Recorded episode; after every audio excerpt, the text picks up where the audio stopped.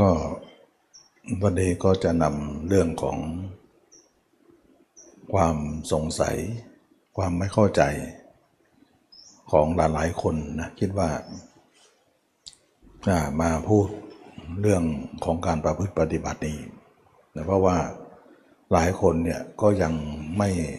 ไม่เคลียร์เท่าไหร่เรื่องของการเข้าใจนะก็พูดง่ายๆก็คือว่า สงสัยว่าเราบางคนก็สงสัยว่า เราจะทำเรื่องของธรรมะเนี่ยเราจะประพฤติกับกรรมฐานเนี่ยเราจะต้องมีสมาธิก่อนไหม หรือทำสมาธิแล้วได้สมาธิแล้วเนี่ยเราจะเอามาละกิเลสได้ไหมนะแล้วก็ คนบางคนก็เข้าใจว่าไม่ต้องทำสมาธิหรอกนะแล้วเราสามารถจะพิจารณาไปเลย โดยการที่ไม่ต้องผ่านสมาการทำสมาธินะมาก่อน แล้วทำไปเลย เดี๋ยวสมาธิมันก็จะเกิดเองในระหว่างทำนั้น เหมือนเหมือนก็ว่า เราปลูกเมล็ดพืชหมกไปในดินเลยนะไม่ต้องเอาก้ามาปลูกหรอกนะเราหมกเมล็ดพืชไปรดน้ำไปเรื่อยๆเราโดนโดนฝนโดนความชุ่มชื้นไปเรื่อยๆ เดี๋ยววันหนึ่ง เวลาหนึ่งมันก็จะแทงดินขึ้นมาเอง มันฟูมฟักอยู่ในดิน ไม่ต้องเอาต้นมาปลูกหรอก บางคนบอกว่าต้องเอาต้นก่อนไหมมาปลูกเลยมันจะได้เป็นต้นนะ มันก็เลยมีความเห็นสองสองอย่างนะเหมือนก็เอาเมล็ดปลูกกับเอาต้นปลูกมันนะทีนี้ก็จะอธิบายให้ฟังว่า การที่เราจะทำสมาธิก่อน แล้วเอามาเอามาสมาธิมามาพูดง่ายว่าเป็นสมาธิเอามาเข้าสู่วิปัสสนาว่าเถอะเนาะเขาตีความหมายว่าสมาธิคือสมาธิ การพิจารณากายเป็นวิปัสนาดังนั้นสมถะเบียนเป็นไปไม่ได้หรอกไม่มีสมถะจะมาวิปัสนาได้ยังไงก็กลายเป็นวิปัสสนึกละสิทางรถเขาก็บอกอย่างนั้น คนที่มีความเห็นอย่างนั้นก็จะบอกโอ้ยนี่วิปัสสนึกแล้วเนี่ยไม่ผ่านสมาธิเลยนะบางคนก็อีกคนผ่านคนที่ถนัดมาด้านเรื่องของสมเรื่องของปัญญาเรื่องของการพิจารณาไปเลยนี้เขาก็บอกว่าไม่จำไม่ต้องจำเป็น นะเราไม่ต้องทำสมาธิหรอกนะเราพิจารณาไปเรื่อยๆ เดี๋ยวสมาธิมันก็จะเกิดเอง ก็เหมือนเมล็ดนะ่ะหมกไปในดิน เดี๋ยวมันก็จะเป็นต้นเอง ไม่ต้องเอาต้นมาปลูกหรอกบางคนบอกไม่เป็นไปไม่ได้หรอกเอาเอาเอาต้องเอาต้นปลูกก่อนถึงจะเป็นต้นได้โยมว่ายังไงอะเอาต้นเท่านั้นปลูกถึงจะเป็นต้นได้เมล็ดปลูกเป็นไปไม่ได้หรอก เราจะเห็นว่ามันได้ทั้งสองใช่ไหมละ่ะนะถ้าเรามองนะถ้ามองทางโลกก็คือได้ทั้งสองแต่ได้วิธีการทำสมาธิเอามานำไปเนี่ยไม่มีในพระสูตรเท่านั้นเอง ส่วนเอามาเล็ดปลูกเนี่ยมีในพระสูตร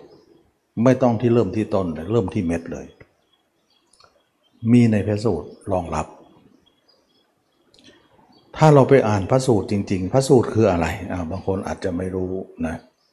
แต่อาตมาจะพูดเป็นกลางที่สุดนะไม่ไม่ได้เข้าข้างไหน แต่อาตมาเนี่ยถนัดเรื่องของการพิจารณาไปเลย เอามาเล็ดปลูกก่อนเนี่ยเพราะอะไรเพราะเป็นมาตรฐานของพระสูตร พระสูตรจะมีพิธีนี้ไว้ เราถือว่าผู้เจ้ากล่าวในพระสูตรนั้นถือว่าความมาตรฐานสูงกว่า แต่ถ้าไม่กล่าวเราถือว่าเป็นรองไปนะเเราถือว่าอะไรที่พระเจ้ากล่าว ถือว่าเรามั่นใจนะมั่นใจตรงนั้น เราจะเห็นได้ว่าตอนบวชพระบวชเนี่ยบวชพระเนี่ยท่านก็ให้เกศาโลมาทัขานุตาลจเลยไม่คำนึงทั้งนั้นว่ากรณบุตรนั้นจะมีสมาธิก่อนหรือไม่ เพราะมีหรือไม่มีไม่ใช่ประเด็น แต่เวลาทำแล้วมันจะมีทุกหลายเลยขึ้นมาเอง ก็เหมือนเมล็ดปลูกนั่นเอง จะมีต้นหรือไม่ต้นไม่สนใจหรอกเอามาเล็ดปลูกไปเถอะเดี๋ยวมันจะเป็นต้นเองนะต้นก็เหมือนสมาธิเมล็ดก็เหมือนสตินี่เองนะสติเนี่ยมันจะมันจะเลี้ยงเป็นเป็นสมาธิเองทีนี้ผู้เจ้าเนี่ยสอนตั้งแต่กุลบุตรบวชใหม่ๆนะก็สอนอย่างนี้ เราจะไปฝืนท่านทำสมาธิก่อนมาทำเนี่ยเท่ากับว่าเรานอกเหนือ นะมันเหมือนกับว่าไม่ตามลำดับนะโอ้ไม่ได้หรอกพิจารณาเลยไม่ได้หรอก ผมคนเล็บฟันหนังต้องมีสมาธิก่อน เป็นอย่างนี้ไปเลยคล้ายๆว่าเราไปเติมเข้าไป ในความเห็นของเราเติมเข้าไป ทั้งทั้งที่ว่าท่านเนี่ยให้เลย อันนี้ก็เป็นลักษณะว่า การยืนยันว่าถ้าถ้าทั้งสองเนี่ยถกเถียงกัน ใครตัดสินได้นะก็เอาพุทธเจ้าตัดสิน นะก็พุทธเจ้าเป็นผู้เป็นกลางเป็นใหญ่ ก็คือท่านเห็นไหมว่าท่านบวชเออพราะพระบวชมาก็ท่านให้ทำเลยตมาก็ลองนะลองวิธีนี้ทั้งสองเนี่ยปรากฏว่าเหมือนกันนะยิ่งคนพิจารณาตัวมากเนี่ยฌานเกิดเยอะมากเลยแล้วเกิดเร็ว ไม่นานหรอก แล้วก็เราจะบอกว่าอย่าเข้านะถ้าเกิดก็อย่าเข้าตมาว่าเร็วกว่าทางโน้นอีกเยอะ เยอะเลย ทางโน้นไปได้ไหม ไปได้ ทางนี้ก็ไปได้ ก็เหมือนว่าคนบอกว่าเอาต้นไม้ปลูกเนี่ย แล้วก็เป็นต้นไม้เลยเนี่ยได้ไหม ก็ได้ เอาเมล็ดปลูกแล้วเป็นต้นไม้ได้ไหม ก็ได้อีก มันก็เลยเป็นสองอย่าง แต่สองอย่างเนี่ยพระเจ้านิยมฝ่ายไหน เออเอานี้ดีกว่า นิยมฝ่ายเมล็ดพิจารณาไปเลย เพราะอะไร เพราะท่านเราสังเกตตอนบวชเนี่ยพระเจ้าก็ให้ไปเลย เกสาโลมาไปเลย แล้วก็ในพระสูตรเองก็รองรับหมดเลย แล้วก็มีสติปัฏฐานสี่รองรับเลย สติปัฏฐานสี่เนี่ยใช้เมล็ดอย่างเดียวเลย เพราะสติไง สมาธิคือต้นสติคือเม็ดไงสติปัฏฐานสี่ถ้า วิธีนี้ไม่มีเนี่ยพุทธเจ้าก็ คงไม่มีสติปัฏฐานสี่ในพระสูตรแน่นะแต่ปรากฏว่าวิธีของการใช้สมาธิมาก่อนนั้นไม่มีจริง ๆ ถ้าไปอ่านดูเนี่ยอย่างเช่นว่าเราอ่านไปว่าทำสมาธิบริกรรม อย่างนั้นอย่างนี้ในพระสูตรค้นหาเท่าไหร่ก็ไม่เจอ จะไปเจออยู่วิสุทธิมรรคนะวิสุทธิมรรคก็เป็นหนังสือที่เกิดทีหลังหลังพระพุทธเจ้าถึงเจ็ดแปดร้อยปีแล้ว ซึ่งเป็นสาวกภาสิทธ์ไม่ใช่พุทธภาสิทธ์นะเป็นของสาวกภาสิทธ์เขียนขึ้นมา ก็เลยเอาตรงนั้นมาตรฐานเขาเขาก็เอาตรงนั้นแหละนะเราถือว่าตรงนั้นกับศาสดาพุทธเจ้าบัญญัติกับสาวกบัญญัติเนี่ยพุทธภาสิทธ์กับสาวกภาสิทธ์เนี่ยเราเห็นว่าน้ำหนักมันยังไงนะแต่ทั้งนี้ทางนั้นก็พุทธเจ้าก็ ไม่ได้ปฏิเสธเลยว่าทางนั้นจะไปไม่ได้พระสูตรก็เลยพระสูตรก็เลยแง้มลักษณะของสองประการนี้ไว้ ว่าการทำจะการทำที่สุดของทุกนั้นมีอยู่สองประการ สมาธินำหน้าก่อน แล้วปัญญาตามหลังนะนี่คือวิธีที่หนึ่งแต่ไม่มีในพิสูจน์แต่กล่าวไว้ว่ามี แต่ไม่บัญญัติในพิสูจน์ก็แปลกดีนะ กล่าวว่ามีแต่ไม่บัญญัติ แล้ววิธีที่สองก็คือปัญญานำหน้าเลย สมาธิตามหลัง เราเห็นไหมว่า อันแรกเนี่ยสมาธินำและปัญญาตามนะสมาธินำแต่ปัญญาตาม อันที่สองเนี่ยปัญญานำเลย สมาธิตาม แต่ตมาสอนแบบหลังนะปัญญานำและสมาธิตาม ทำไมล่ะเพราะสอนที่หลังนี้ เพราะที่หลังเนี่ยมีอยู่ในพระสูตร และพิธีหน้าเนี่ยไม่มีในพระสูตร แต่กล่าวไว้ในพระสูตรว่ามี เราเห็นไหมว่า ไม่มีในพระสูตรในรายละเอียดนะรายละเอียดในพระสูตรไม่มี แต่กล่าวว่ามี เท่านั้นเองเป็นคำสั้นๆว่ามี เราก็คิดว่าทำไมมีแล้วพระเจ้าไม่บรรจุไว้ในพระสูตรเลยตมาคิดนะ ทำไมบรรจุวิธีเดียว วิธีกับปัญญานำหน้า สมาธิตามหลัง เพราะอะไร เพราะมรรคเองเนี่ยอะไรข้อข้ออะไรที่สำคัญที่สุดก็คือข้อที่หนึ่งข้อที่หนึ่งเป็นปัญญาไงนะสมาธิไว้แปดเลย ตามหลังแน่นอนนะเพราะมรรคเนี่ยบัญญัติไว้สมาธิตามหลัง ท่านเห็นว่าสองอย่างนี้มีแต่บัญญัติไว้อย่างเดียวรายละเอียดนะ บัญญัติไว้อย่างเดียว แต่อย่างแรกเนี่ยไม่บัญญัติไว้ในพระสูตรเลยไม่มากล่าวในพระสูตร แต่กล่าวว่ามีทีนี้ทีนี้เรามาดูที่ว่าทำไมเมื่อมีแล้วพระองค์ทำไมไม่ไปเขียนลงในพระสูตรเลย ก็ไม่ไม่ลงไม่ลงลงวิธีเดียว แสดงว่าพระองค์เนี่ยทรงเลือกว่าสองวิธีได้ก็จริง แต่ต้องเลือกวิธีหนึ่งที่ดีที่สุดนะอันนี้อาตมาคิดเองนะคิดเองว่าพระเจ้าจะ เอาวิธีดีที่สุดลง วิธีไหนไม่ค่อยดีจะไม่เอาลง เพราะไม่งั้นจะตีกันนะบางคนก็มีมาแล้วเนี่ยคำบริกรรมเรียนอาจารย์หนึ่งบริกรรมอย่างหนึ่ง เรียนอาจารย์หนึ่งบริกรรมหนึ่งแล้วก็รู้สิทธิ์เนี่ยเรามาทำแล้วตีกันหน้าดูเลยบอกไปไหน เดี๋ยวจะพุทโธบ้างเดี๋ยวก็หนอบ้างเดี๋ยวก็พุทโธบ้างตีกันเขาเรียกว่ากรรมฐานมันตีกัน อันนี้ก็เหมือนกันความข้อมูลจะตีกัน เราคิดว่าพระเจ้าต้องเลือกอันอันใดอันหนึ่ง ก็เลยว่ากล่าวเรื่องของ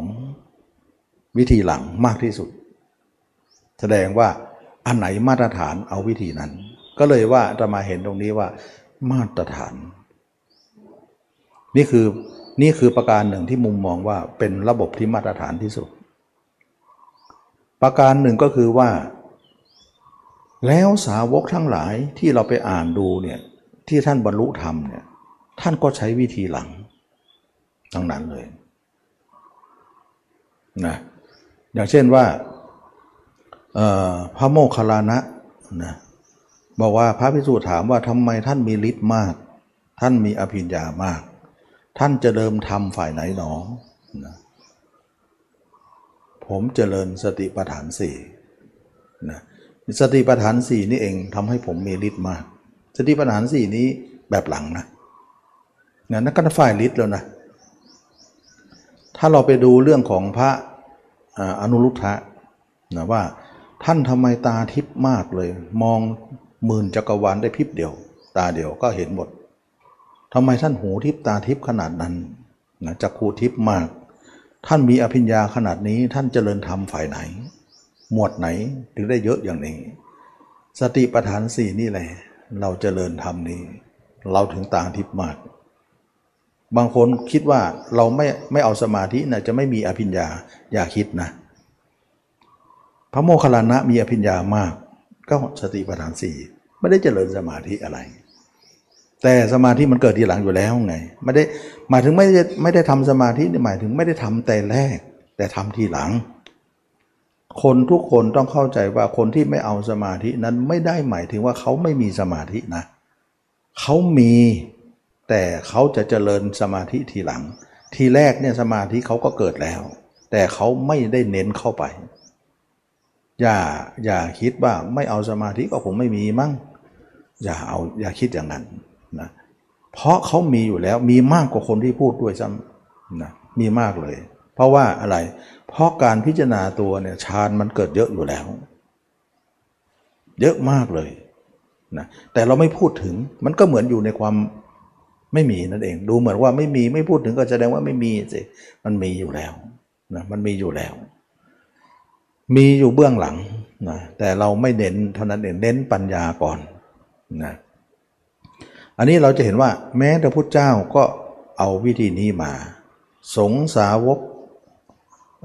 ที่มีอภิญญา มีปัญญามากก็ก็วิธีนี้ พระพระภาษาลิบุตรก็เหมือนกันนะสติปัฏฐานสี่นั้นวิธีที่จะมามานำมาสอนก็คือ สติปัฏฐานสี่นี่เองนะก็เป็นเรื่องของการที่ว่าพระสูตรรองรับพุทธเจ้าหลงรับสาวกทั้งหลายก็ส่วนมากก็เป็นอย่างนั้น จึงไม่บัญญัติอยู่ในพระสูตร ถ้าบัญญัติก็จะตีกัน แต่กล่าวว่ามีเป็นคำสั้นๆ เท่านั้นเอง มียังไงไม่อธิบาย แต่แบบหลังเนี่ยกล่าวว่ามีอธิบายเต็มไปหมดเลย ถ้าเราไปค้นหาพระสูตรศัพท์ต่างๆ ที่ใช้ในลักษณะพิธีแบบนั้นเนี่ยไม่มีนะเช่นว่าเราทำทำสมาธินะขั้นแรกเนี่ยจิตยังไม่เป็นสมาธิหรือนิดๆเนี่ยเขาเรียกว่าคณิกะนะคำคำนี้ไม่มีเลยในพระสูตรคณิกะสมาธินะตมาก็ค้นหาว่าไอ้คำนี้มันอยู่ตรงไหนก็ไม่เจอนะ แล้วก็ต่อไปเนี่ยเข้าไปนิดหนึ่งเรียกว่าอุปจาอุปจารสมาธิไม่มีอีกคำนี้ไม่มีเลย มีอยู่ในวิสุทธิมรรคอย่างที่ว่านั่นเอง แล้วก็เข้าลึกไปเนี่ยเป็นอัปปนา ไม่มีอีก แล้วก็เข้าถึงอัปปนาแล้วทำสมาธิให้ชำนาญแล้วก็ถอยจิตมาเข้าสู่วิปัสสนาทำเป็นอุคหานิมิต ปฏิภาคนิมิตสองศัพท์นี้ไปหาก็ไม่เจออีก ไม่เจอนะไม่เจอไม่มี แล้วก็ไม่รู้หาข้อมูลอะไร ก็กลายว่าอยู่ในพิสุทธิมรรคแม้แต่อภิธรรม ก็ยังไม่ปรากฏในพระสูตรเลย แต่จะอยู่ในวิสุทธิมรรคหมด ฉะนั้นจึงว่าเป็นตำราที่หลัง แล้วก็ไม่ใช่พุทธเจ้าบัญญัติเป็นสาวกบัญญัตินะอันนี้ก็เป็นเรื่องที่ว่า ทำให้บัญญัติมาแล้วก็ตีกันเองนะความหมายก็ถกเถียงกัน อันนี้ตมาก็จะพูดเป็นกลางนะไม่ได้เข้าข้างฝ่ายไหนอย่างไร ก็จะพูดให้ฟัง ว่าทำไมตมาเอาวิธีนี้มาสอน เพราะเหตุผลอะไรนะเพราะเราเห็นว่าเป็นที่นิยมกันมากสมัยพุทธเจ้าพระเจ้าเองก็ให้ตรงนี้ ท่านคัดสรรวิธีให้ดีที่สุดแล้ว และสงสาวกก็ ไดยะเดียวกันนะคือวิธีนั้นน่ะมันจะเป็นเป็นสติปัฏฐานสี่นะไม่เป็นนะไม่เป็นเลย ไม่เป็นสติปัฏฐานสี่เลย แต่วิธีหลังเนี่ยเป็นสติปัฏฐานสี่ท่านเจริญแต่สมาธิแต่ไม่เจริญสตินั่นเอง มันมีคำว่าสองเจริญนะบางคนก็ไปวัดก็งงนะเดี๋ยวนั่งสมาธิก็นิ่งทำสมาธิ บอกให้เจริญสมาธินะ เดี๋ยวสักพักหนึ่งหลงศาลาไปแล้วน่ะ บอกเดี๋ยวเข้าห้องน้ำห้องท่ารวมตัวกันเข้าแถว เดินจงกรมเจริญสตินะย้ายก็โยกขึ้นแล้วก็วางลง มันก็เลยงงว่านั่งสมาธิหรือจะไปยักยกย่าง เหยียบยูคูรู้ดูอะไร มันเป็นสองแบบในวัดนะหนึ่งก็คือให้นั่งนิ่งๆที่สองก็คือมาเดิน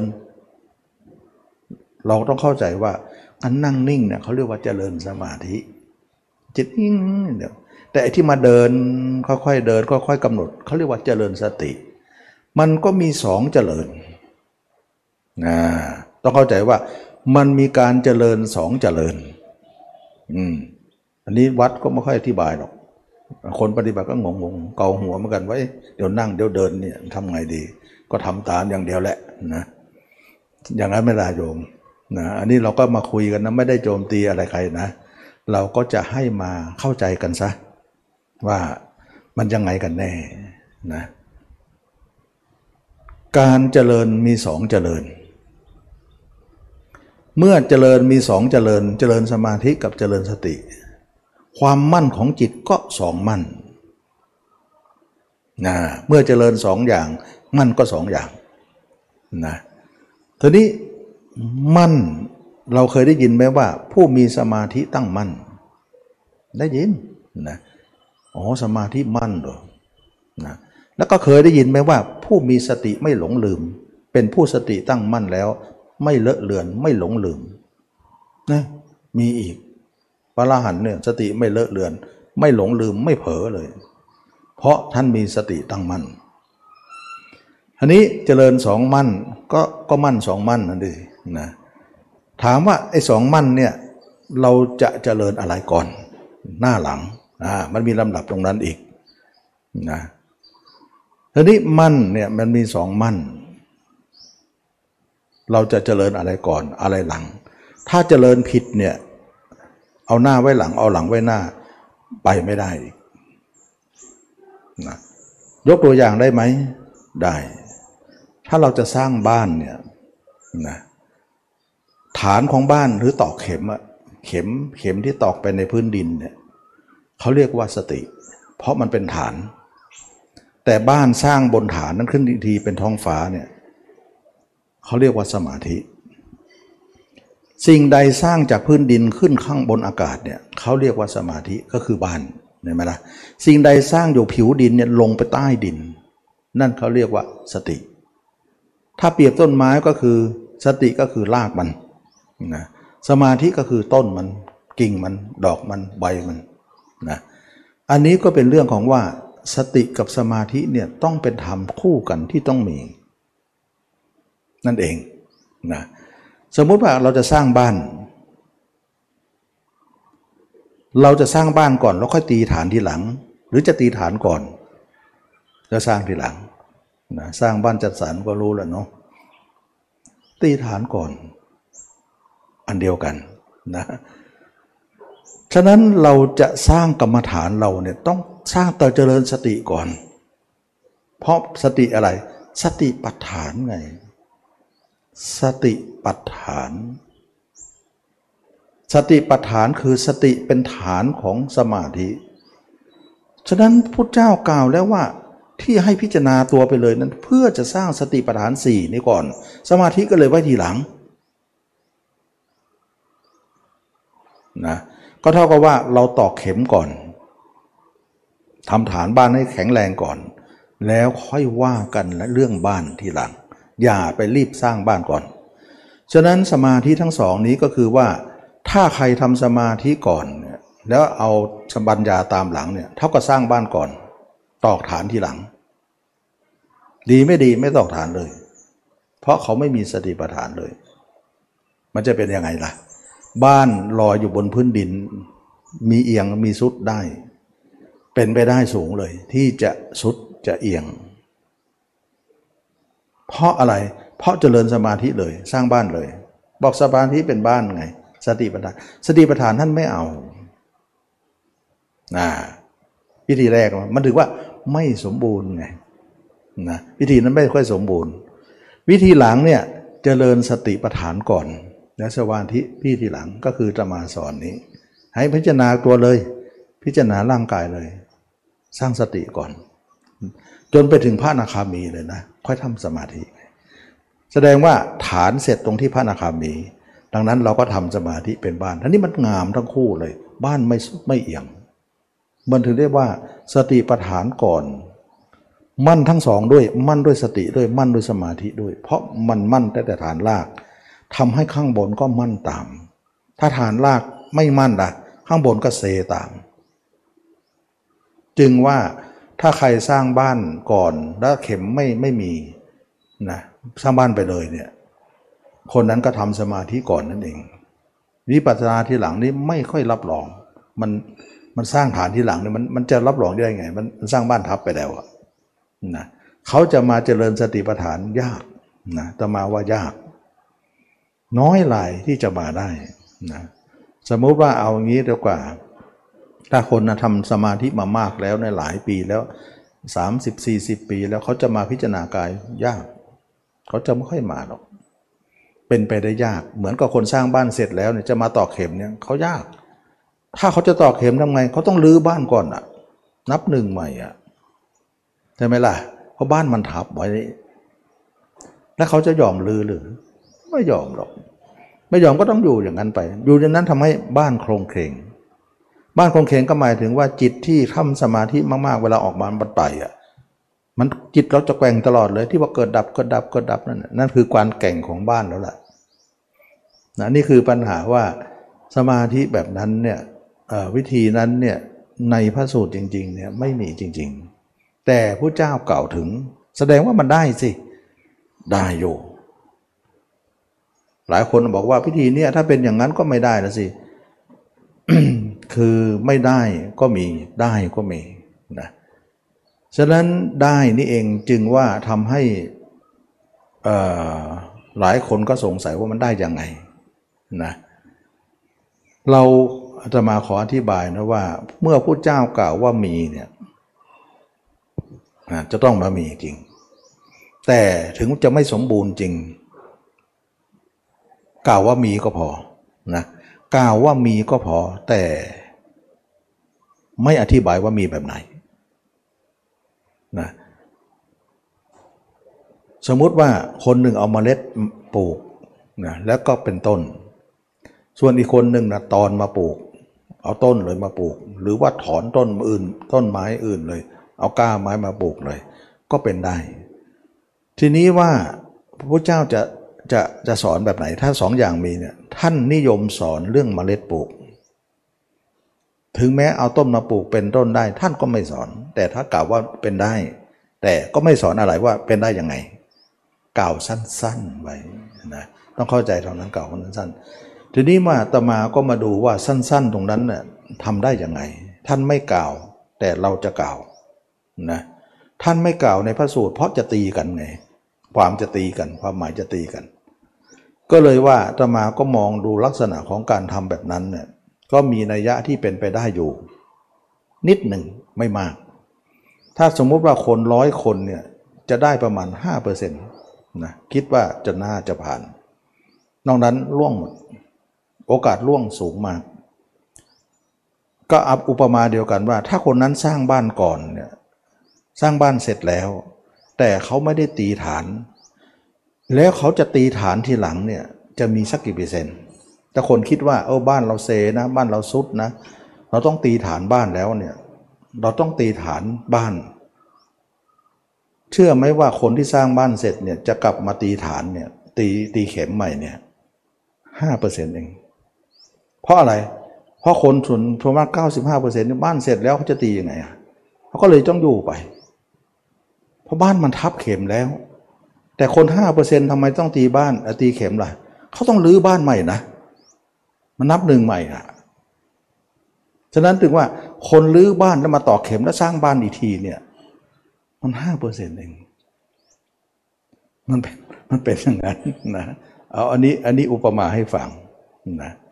อุปมาให้ฟังว่าไอ้คนแปลกทำบ้านเสร็จเนี่ยจะมารื้อบ้าน แล้วมาต่อเข็มแล้วก็เอาบ้านที่รื้อนะมาประกอบใหม่ แล้วเขาถึงจะเป็นผู้นั้น แต่สู้คนที่เอามาเล็ดปลูกไม่ได้ ตอกฐานก่อน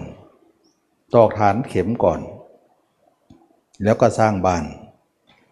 มันจะเป็นการไม่ต้องรื้ออะไรเลย มันดูได้เลย เร็วกว่า ดูเหมือนที่แรกจะเร็ว วิธีที่ว่าเอาสมาธินำดูเหมือนจะเร็วแต่กับช้านะเพราะว่าสร้างบ้านแล้วมาตีฐานเนี่ยดูเหมือนเร็วนะ ปุ๊บปุ๊บปุ๊บเป็นบ้านแล้ว แต่ไม่ได้ตีเข็มบ้านสุดบ้านเอียง แต่ช้า เพราะจะต้องรื้อบ้านอีกรอบหนึ่งมาตีเข็มใหม่ แต่คนที่ช้าเนี่ยดูเหมือนช้าแต่เร็วเขาตีฐานก่อน คนนี้กำลังตีฐานยังไม่ไปถึงไหนเลยคนนั้นบ้านเขาครึ่งบ้านแล้วเขาเสร็จแล้วจะจะจะเสร็จแล้วบ้านนะเขาเร็วแต่เขาไม่รอดนะช้าได้พาเล่มงามรอด อันนี้มันเป็นเป็นวิธีที่ลักลั่นกันอยู่ ทีนี้ตมาจะอธิบายว่า คนที่ทำสมาธิมาก่อน แล้วมาพิจารณาทีหลังเนี่ยเป็นยังไง ที่ว่า 5%ได้เนี่ยเป็นยังไงนะ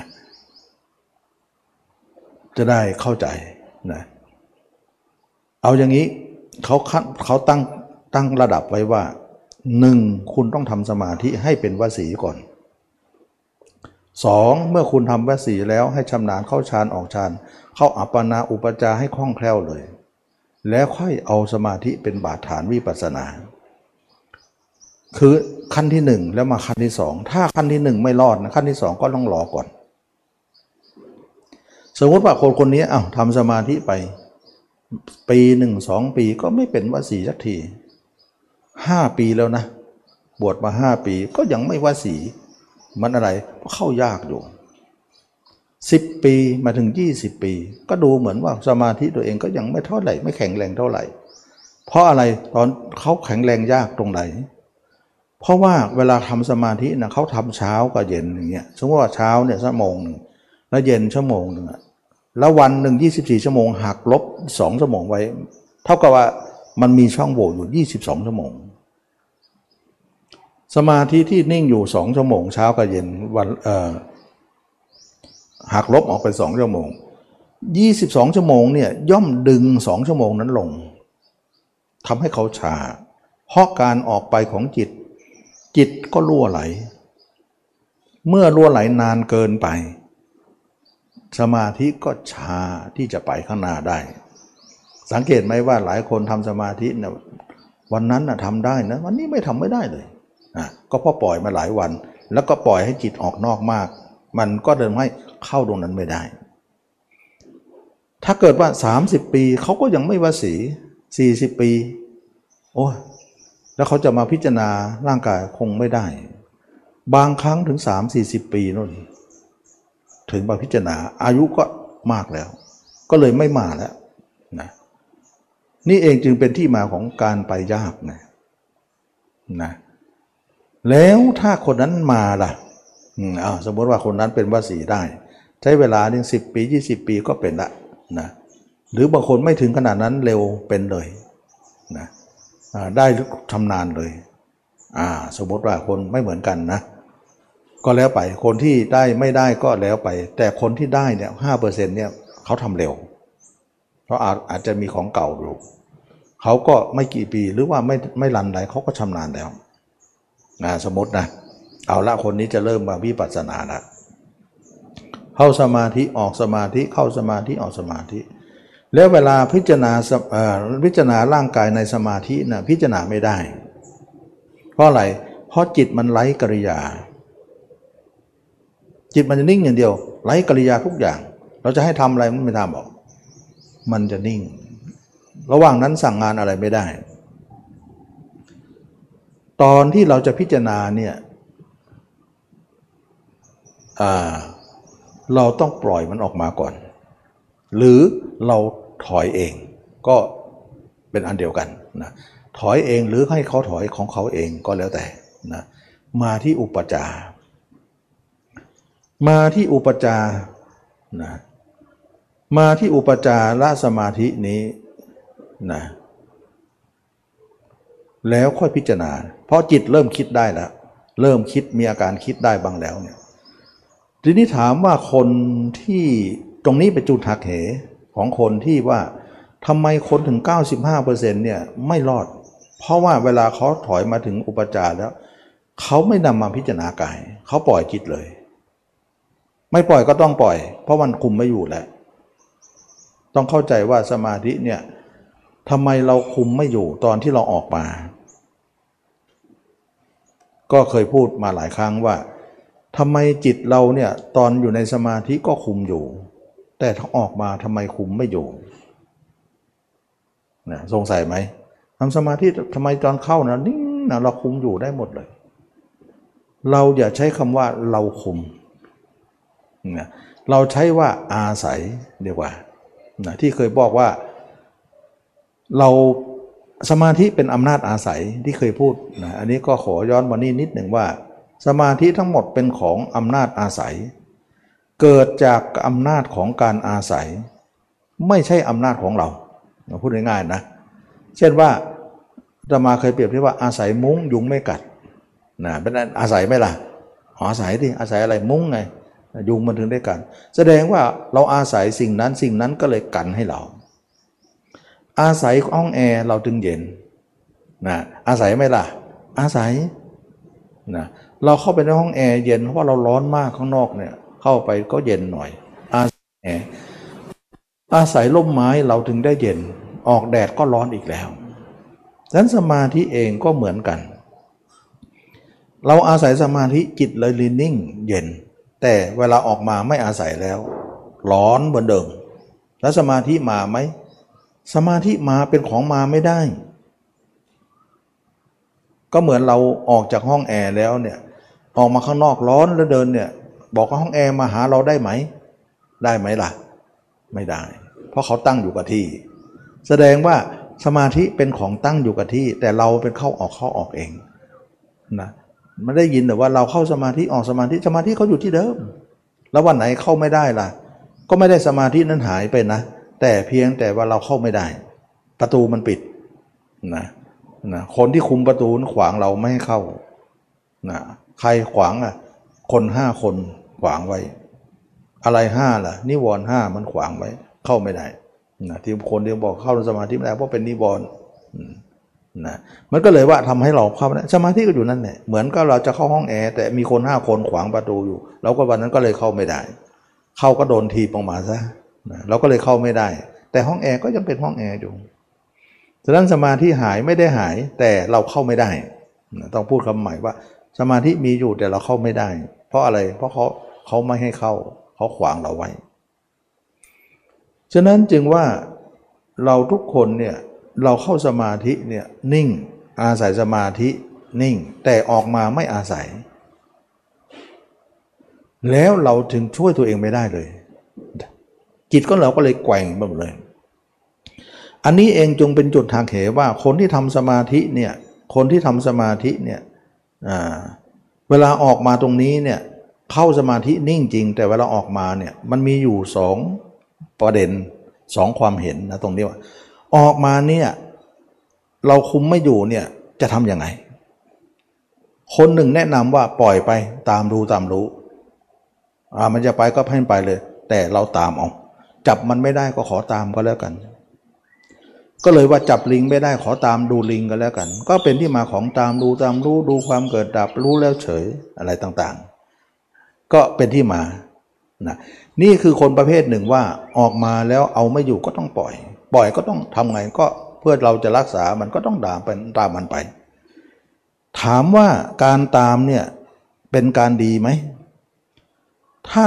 ถ้าตมาบอกว่าถ้าตามแล้วมันสุดทิ้นสุดได้เนี่ยก็ตามได้ก็ดี แต่ถ้าตามแล้วมันไม่มีที่สิ้นสุดล่ะ การตามนั้นเราก็เปล่าประโยชน์ ถามว่าที่สุดอะไร ก็ตามอย่างเงี้ยเมื่อไหร่มันจะจบ ถ้าเราตายจะจบไหมก็ไม่จบ เพราะเราไม่เพราะอะไรเพราะเราเห็นว่าจิตมันคิดอย่างนี้มาตั้งแต่เกิดจนถึงวันนี้มันยังไม่จบเลย แล้วตั้งแต่วันนี้ไปถึงตายมันจะจบหรือเปล่า คิดว่าไม่จบแน่นะฉะนั้นการตามแล้วไม่สิ่งนั้นไม่จบ ตามเราก็เหนื่อยเปล่า ตามลิงไปทั้งทั้งชาติ แต่จับลิงไม่ได้เลย การตามเราก็ไม่มีผลอะไรนะอันนี้ก็คือว่าเราคิดว่าตามดีไหม หรือไม่ตาม ถ้าตามแล้วไม่ดีไม่จบตามแล้วก็ไม่มีประโยชน์อะไรจิตก็คิดไม่จบหรอก ไม่มีคำว่าจบนะเพราะจิตมันไม่มีที่จุดจบถ้าเกิดว่าเขาจะให้จบนะ ก็จบนิดชั่วครั้งชั่วคราวหนึ่ง ก็ถือว่าอา้าวมันคิดวันนี้คิดทั้งวันแล้วนะ ปล่อยจิตเยอะเหลือเกินเราเย็นไปนั่งสมาธิชาร์จแบตหน่อยเขาก็ไปนั่งรวมจิตไปนิ่งไหมนี่ไงจบไม่จบหรอกเขาเรียกตรงนั้นเขาเรียกว่าที่พักอ่ามันไม่จบนะต้องดูดีๆว่าจุดจบมันไม่ใช่จุดจบตรงการทำสมาธินะเย็นๆเราก็ไปนั่งสมาธินะสมาธิ เพราะอะไรพักจิตหน่อย คือพักนะไม่ใช่จบนะเพราะอะไรเพราะพักเนี่ยหลังจากเราพักเหนื่อยแล้วนิ่งในจิตนิ่งโอ้สบายหน่อย วันนี้คิดไปเยอะหน่อย คิดไปเยอะเหลือเกินเจนมานั่งสมาธิเออสบายหน่อยชาร์จแบตหน่อย หลังจากนั้นลองดูต่อไป หลังจากชาร์จแบตแล้วเหมือนเติมน้ำมันแล้วเนี่ยชาร์จแบตแล้วรถวิ่งอย่างเดิม บอกแล้วว่ามันไม่จบมันเป็นเพียงการหยุดพักเติมเชื้อเพลิงเท่านั้นเอง เติมน้ำมันหน่อยเท่านั้นเองชาร์จแบตหน่อยเท่านั้นเองถ้ารถไฟฟ้าก็ชาร์จแบตนั่นเอง นั่นไม่ได้หมายถึงการยุติ นั่นหมายถึงการเติมเชื้อเพื่อจะวิ่งต่อไป ออกมาก็วิ่งต่อไป ไหนจุดจบตรงไหนเขาบอกจบก็ทำสมาธิไงยังต้องดูหนังต่อไปอีก หนังยังไม่เต็มม้วนนะอย่าสรุปตรงนี้นะเราก็ต้องดูฉากละครมันไปต่ออีก ไม่จบ นี้เองจึงเป็นที่มาของคนที่ 95%นั้นไม่ได้นะเวลาออกสมาธิ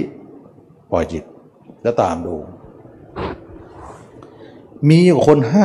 5%ที่บอกว่า เออเนาะเราเข้าสมาธินิ่งๆดี แต่ออกมาจากสมาธิแล้วจิตเราเริ่มจะไปเนี่ยเราฉวยโอกาสตรงนี้ เอามาพิจารณาตัวเรา มองเราไม่ให้ไป เห็นไหมมันจะได้ตรงนี้เอง มันมีสองแง่ว่าคนหนึ่งปล่อยอีกคนหนึ่งไม่ปล่อยจะเอาจิตมาพิจารณาตัว การที่เขาเอาจิตเข้าสมาธิแล้วออกมาแล้วจิตจะเริ่มมีอาการจะไปเนี่ยเขาก็เลยดึงจิตมาอยู่ตัวเรา เพื่อเขารอจิตให้คิดได้ก่อน เพราะจิตที่อุปจารเนี่ยมันกำลังจะเริ่มคิดได้ เพราะมันหนึ่งกึ่งหนึ่งกึ่งนิ่งกึ่งหนึ่งกึ่งคิด เขาจะฉวยตรงนั้นว่าเอามาพิจารณากายเลย การที่เขาบอกว่า ทำให้จิตนิ่งแล้วมาพิจารณาจิตจะเริ่มออกจากสมาธิแล้วเนี่ยเอามาพิจารณากายเนี่ยช่วงนั้นน่ะเราปล่อยไปก็ไม่มีจบ เราก็เลยเอาจิตมานองดูเอง เพื่อจะให้จุดจบมันอยู่ตรงนี้ นี่เองที่ห้าเปอร์เซ็นต์คนคิดอย่างนี้มันอยู่ที่แนวคิดนะแนวคิดหรือความเห็น เมื่อเป็นอย่างนี้แล้วคนคนนั้นก็เลยเอามาพิจารณาร่างกายนี้ แทนแทนที่จะไปเที่ยวกับใครกับใคร คนเที่ยวนั้นไม่ได้เลยเลย เป็นสมาธิธรรมดาไป สมาธิโลกีไป เขาเอามาพิจารณาร่างกาย นี้แทนที่จะปล่อยจิตสเปสปะไว้ทั้งวัน เขาไม่ปล่อย สมมติว่าวันหนึ่ง24 ชั่วโมงเนี่ยกลางคืนเขาเข้าสมาธิไปสามชั่วโมงนะแล้วหลังจากสามชั่วโมงแล้วเนี่ยเขาก็ออกจากสมาธิมาพิจารณาตัวเองเจ็ดชั่วโมงนะ ทีนี้การพิจารณาตัวตรงนี้เนี่ยมันจะต่างจากการพิจารณาตัวแบบวิธีของสติปัฏฐานสี่นะ เพราะอะไร เพราะว่าการพิจารณาตัวเนี่ยเราใช้อุปจารสมาธิมาพิจารณาตัวเนี่ยมันจะมีปัญหาตรงที่ว่า เมื่อสมาธิมันค้างอยู่ 50 และอารมณ์อยู่ 50เนี่ยเรามาพิจารณาตัวเนี่ยมันจะเห็นตัวในรูปของนิมิตไปเสีย มันจะไม่เป็นร่างจริงออกมา นี่คือปัญหาแล้วว่า การที่จะเอาสมาธิแค่อุปจารเท่านั้นเองนะก็มีพิษแล้ว มีพิษตรงไหน มีพิษตรงที่ว่าทำให้ตัวเองเห็นมันในรูปของนิมิตทับทับร่างจริงไป มันไม่ใช่ร่างจริงไปเลย ก็ไม่ใช่นะถามว่านิมิตนี่เป็นอย่างไร นิมิตคือการเห็นตัวเองเนี่ยมันจะเห็นทับไปนี้ก็ดี หรือเห็นอยู่ข้างหน้าก็ดี ส่วนมากจะเห็นข้างหน้านะถ้าทำสมาธิจริง ๆ แล้วเนี่ยจะเห็นข้างหน้าถ้าไม่น้อมมาอยู่ตัวนะมันก็จะอยู่ข้างหน้าตัวเรานะก็เหมือนถ้าเราเห็นสองร่างนะเหมือนตัวเองดูตัวเองอยู่เนี่ยตัวเองมีสองร่างตัวร่างหนึ่งดูร่างหนึ่งอยู่มันเป็นอย่างนี้เขาเรียกว่านิมิต หรือการที่เราเองเห็นร่างจริงนี่แหละ แต่เป็นภาพสอนมันมีสองนิมิตนะนิมิตหนึ่งเนี่ยนิมิตอยู่ด้านนอก นิมิตหนึ่งเนี่ยสอนกันอยู่ แต่ลักษณะของว่าผู้ดูเห็นผู้ถูกดู มันเป็นเหมือนสองสิ่งดูกันอยู่ อย่างนี้เขาเรียกว่านิมิต มันยากตรงนี้มันยากตรงนี้ เมื่อเป็นนิมิตแล้วเนี่ยทำไมตมาบอกว่านิมิตไม่ค่อยจะดี ไม่ค่อยดีตรงที่ว่า เวลาเราเลิกทำมันหาย มันจะเป็นเครื่องอยู่ไม่ได้ ก็เหมือนเราส่งกระจกนะว่า เราส่องกระจกเนี่ยทำไมส่องแล้วเนี่ยมันอยู่ได้นานไหม ก็ไม่นานหรอก ถ้าเราเดินออกจากกระจกมันก็หายทันทีแหละ แต่เราดั้งยืนอยู่มันก็อยู่นะเราอยู่มันก็อยู่ แต่เราเลิกก็หาย เราหนีก็หาย ฉะนั้นภาพกระจกไม่ใช่เป็นภาพที่สามารถจะอยู่นั้นนั้นตลอด มันจะหายเมื่อเราก้าวออก จากนั้นจากที่นั้น เช่นเดียวกันว่านิมิตเนี่ยมันเป็นภาพที่เราเนี่ย หายเมื่อเราออกการกระทำเช่นว่าเราพิจารณาอะจบแล้วนะ พิจารณาถึงเวลาแล้วออกแล้วออก นิมิตก็หายไปเลย จะเป็นเครื่องอยู่ไม่ได้ นี่คือข้อเสียของนิมิต นิมิตนอกก็ดี นิมิตภาพซ้อนก็ดีเนี่ย มันจะเป็นลักษณะผู้ดูผู้ถูกดู มันเป็นสิ่งสองสิ่งทูดูกันอยู่ เหมือนเราคนหนึ่งดูในกระจกน่ะคนนอกกระจกดูในกระจกอยู่ต่างคนต่างดูกันอยู่อย่างเงี้ย มันเป็นคนสองคนดู มาจากคนคนเดียวกันนี่แหละ แต่มันสามารถแยกเป็นสองคนได้ กระจกก็ยังแยกให้เลยนะอันนี้ลักษณะนั้นเขาเรียกว่านิมิตแล้วคนนั้นเห็นตัวเองเนี่ยเป็นนิมิตหมด นิมิตตรงนี้เนี่ยไม่ดีตรงที่ว่าเวลาเราเลิกทำก็หาย เหมือนกระจกนะเราเดินออกมาจากกระจกก็ภาพก็หายทันที เมื่อหายแล้วมันจะมีปัญหาอีก ปัญหาอะไร ถามว่านิมิตหายละกายจริงก็ไม่ได้เห็น ถามว่าจิตขณะนั้นออกสมาธิมาแล้ว จิตจะอยู่ไหน ลองหาที่อยู่ของจิตดิจิตมันจะจัดออกข้างนอกอีกแล้ว ตัวเองก็พยายามกดให้ว่างไว้ รักษาความว่างไว้ ทับอยู่ แล้วก็มันจะเซง่าย สุดง่าย เหมือนบ้านไม่มีเข็มอะมันเอียงง่าย สุดง่าย แล้วก็จิตดองแดง ยากยากต่อการควบคุม ถ้าจะได้ก็คือเข้าสมาธิลึกไป ก็อยู่ได้ไม่นานก็ออกมาตรงนี้อีก ซึ่งชีวิตในการเข้าอยู่ในสมาธิลึกไม่ใช่เวลาโดยมากที่เราจะไปอยู่ตรงนั้น เราจะอยู่นอกสมาธิมากกว่า แต่จิตดองแดง เพราะอะไร เพราะหม้อไม่มีเสวียนนะ เฉวียนนะถ้าคนโบราณก็รู้นะคนใหม่ไม่รู้จักก็อธิบายให้ฟังว่า โบราณเขาปั้นหม้อใช่ไหมล่ะหม้อดินเนี่ยมีสันฐานกลมนะตูดมันกลมนั่นเนี่ยนะแล้วเขาจะให้มันมั่นอะไรเนี่ยเขาต้องมีขนดนะบางครั้งก็เอากระเถาเนี่ยมามัดเป็นลำแล้วก็เป็นเป็นวงกลมไว้นะหรือเอาผ้าเนี่ยมามัด หรือมาขดผ้าไว้แล้วก็วาง นะเราเห็นคนอินเดียไหมเอาหม้อเทินหัวนะเมื่อก่อนมันมีภาชนะอะไรเขาก็หม้อนะหม้อกับข้าวก็หม้อไปตักน้ำก็หม้อนั่นแหละหม้อทำไงมันวางบนหัวนะเขาใช้หัวทำงานนะแต่เราใช้บ่าทำงานนะคนไม่ใช่หัวนะเรานะเขาก็เอาขนดผ้านะวางบนหัว แล้วก็เอาหม้อวาง เขาสามารถปล่อยมือได้นะแล้วเขาทำก็คล่อง เราทำก็ล่วงนะ ฉะนั้นจึงว่าไม่มีฐานไงหม้อไม่มีฐาน ไม่มีขนดนั่นเอง เพราะอะไร เพราะเขาไม่มีสติปัฏฐานมาก่อน เขาไม่เจริญสติปัฏฐาน เท่ากับว่าเขาสร้างบ้านแต่ไม่มีฐานมาก่อน เขาทำให้จิตเขาดองแดงดองแดงดองแดงอยู่เลย นี่เองจึงเป็นข้อเสียแล้วก็แก้ไม่ตกเลยนะ ตรงนี้นะแก้ไม่ตกเลย นี่คือวิธีนี้จะเป็นวิธีที่น้อยคนที่จะไปได้ นอกจากคนบารมีจริง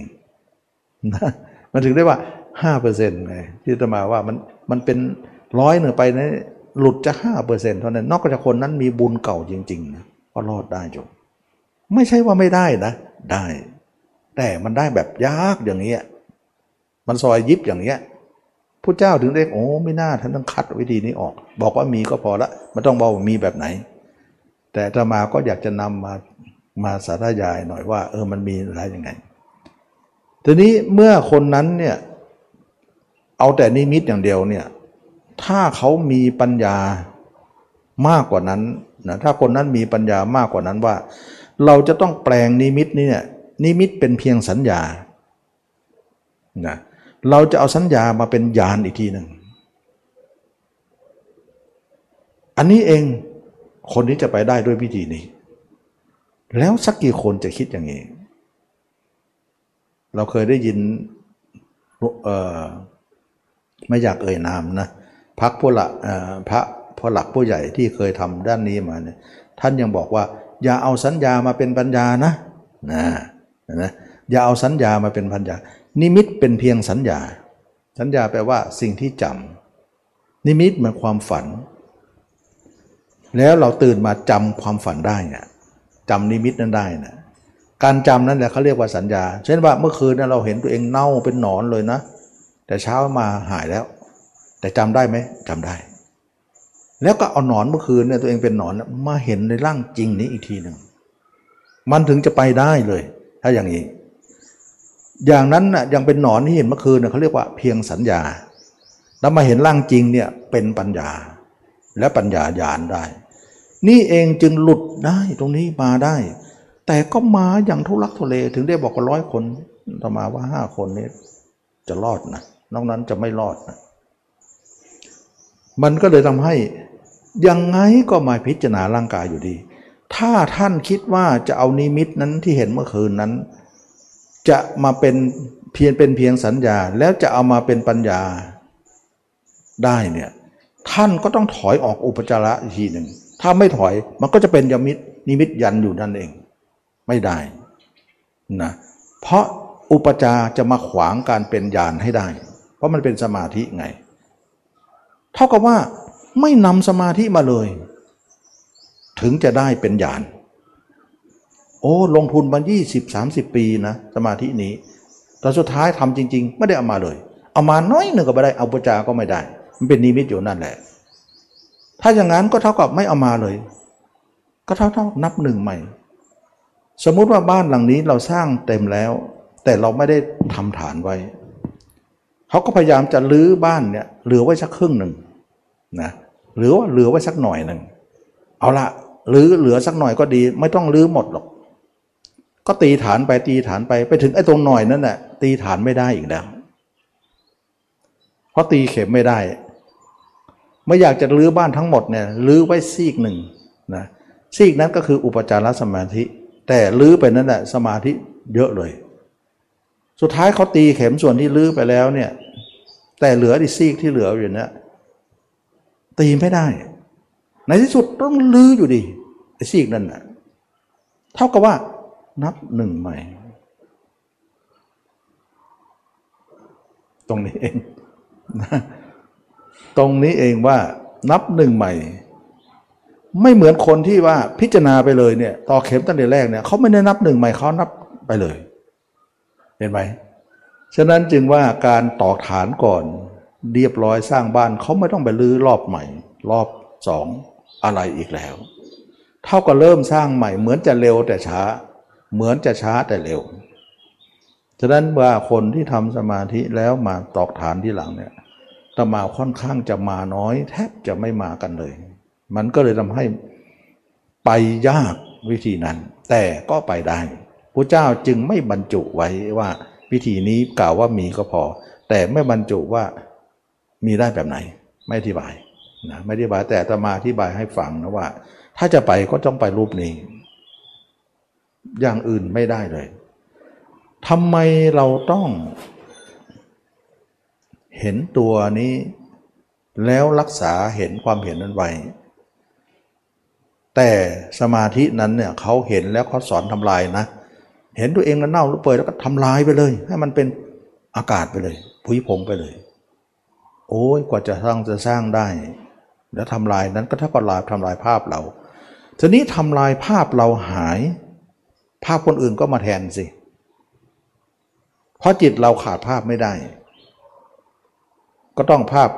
เมื่อภาพลายภาพนิมิตหายกายจริงไม่เห็น นิมิตก็หายกายจริงก็ไม่เห็น เห็นแล้วก็ทำลายเสีย จิตเราก็ถามว่าอยู่ไหน เดี๋ยวก็จะไปอยู่กับเขาต่อ จิตก็ออกนอกต่ออีก เพราะอะไรเพราะบ้านตัวเองสร้างขึ้นมาแล้วทำลายบ้านตัวเอง ตัวเองก็เล่ร่อนใหม่แล้วจะไปอยู่บ้านคนอื่นอีกแล้วเท่ากับว่าเราสร้างบ้านเราจะทำลายทำไม แม้แต่พุทธเจ้าในเจริญสติปัฏฐานสี่ ท่านก็ไม่สอนทำลายนะบางคนบอกว่า เอ้าไม่ทำลายก็มีกิเลสอยู่แล้วสิทำลายนั้นทำลาย เราต้องเข้าใจไหมว่า การทำลายเนี่ยทำลายอะไรกันแน่ สมมุติว่าทำลายภาพเรานะสมมุติว่าทำลายภาพเรา แต่ไม่ทำลายภาพเขา สมมตินะก็คือคนปุถุชนทั่วไปอย่างโยมโยมทั้งหลายเนี่ยทุกวันนี้เราเท่ากับทำลายภาพเราอยู่แล้ว เข้าใจไหม เราทุกคนเนี่ยตอนนี้เนี่ยเราเหมือนกับว่าทุกคนเนี่ยเหมือนกับว่าทำลายภาพตัวเองอยู่แล้ว เพราะอะไร เพราะเกิดมายังไม่เห็นเลย ไม่เห็นนั่นเท่ากับอะไร เท่ากับทำลายแล้ว คนที่ไม่เห็นมาก่อนมาแล้วเนี่ย ทำลายไปเออทำคนไม่เห็นก่อนแล้วเนี่ยก็เหมือนทำลายภาพตัวเองแล้ว คนที่เห็นที่หลังแล้วก็ทำลายก็มาอยู่จุดเดียวกันพอเห็นแล้วก็ทำลาย เราก็มาอยู่กับคนที่ไม่เห็น แล้วก็เหมือนทำลายแล้วอันเดียวกัน เท่ากันเลย เมื่อเท่ากันแล้วเนี่ยทำลายภาพเรา แต่ภาพเราภาพเขาไม่สอนทำลาย ไม่มีการสอนทำลายภาพเขา คนนั้นก็ไปนึกถึงผู้หญิงบ้างนึกถึงผู้ชายบ้าง ภาพเขาไม่สอนทำลายไง แต่สอนทำลายภาพตัวเอง ก็ทุกวันนี้เราก็ทำลายภาพตัวเองอยู่แล้ว แล้วก็มีแต่ภาพคนอื่นทุกอยู่แล้ว เราก็กลับไปคนเดิม เข้าใจไหม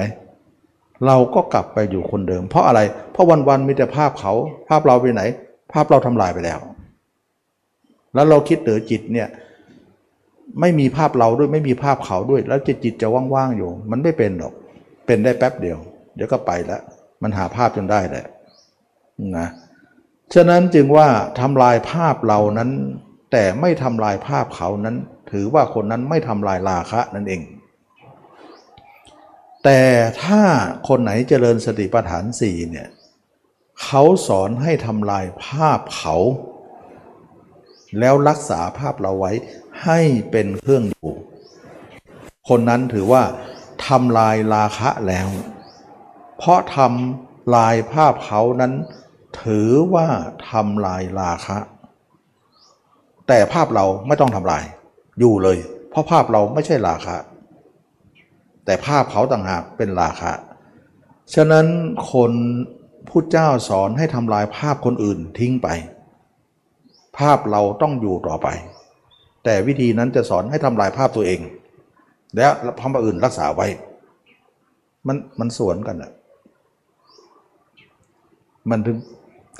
ไปยากนะไปยากนะวิธีนั้นจึงว่าค่อนข้างจะไปได้น้อยนะ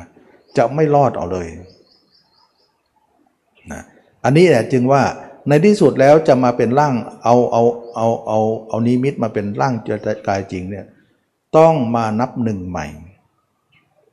นับหนึ่งใหม่ก็หมายถึงว่าต้องมาเจริญสติปัฏฐานสี่ใหม่ทีนี้คนเก่าทำมานานแล้วเนี่ยจะมาทำเหมือนพระใหม่เนี่ยท่านไม่ค่อยยอมหรอกนะท่านไม่ยอมหรอกว่าท่านเลยมาเยอะแล้วนะนะเลยมาเยอะแล้วจะไปลงมานับหนึ่งใหม่เนี่ยคนเรียนปถึงปริญญาแล้วจะจะมาเรียนประถมหนึ่งใหม่เนี่ยมันไม่ค่อยเอาหรอกนะ ส่วนมากก็จะมายากตรงนี้ก็เลยเป็นพิธีที่ยากเย็น แต่ทำไมครูบาอาจารย์ไปได้ ท่านก็ามาตรงนี้เนี่ยแต่ท่านยอมนะนะยอมที่จะเรามาเริ่มใหม่ เราอ่านประวัติครูบาอาจารย์นี่ทำสมาธิไปเรื่อยๆสุดท้ายก็มาวกมาที่กาย ท่านจึงไปได้ไง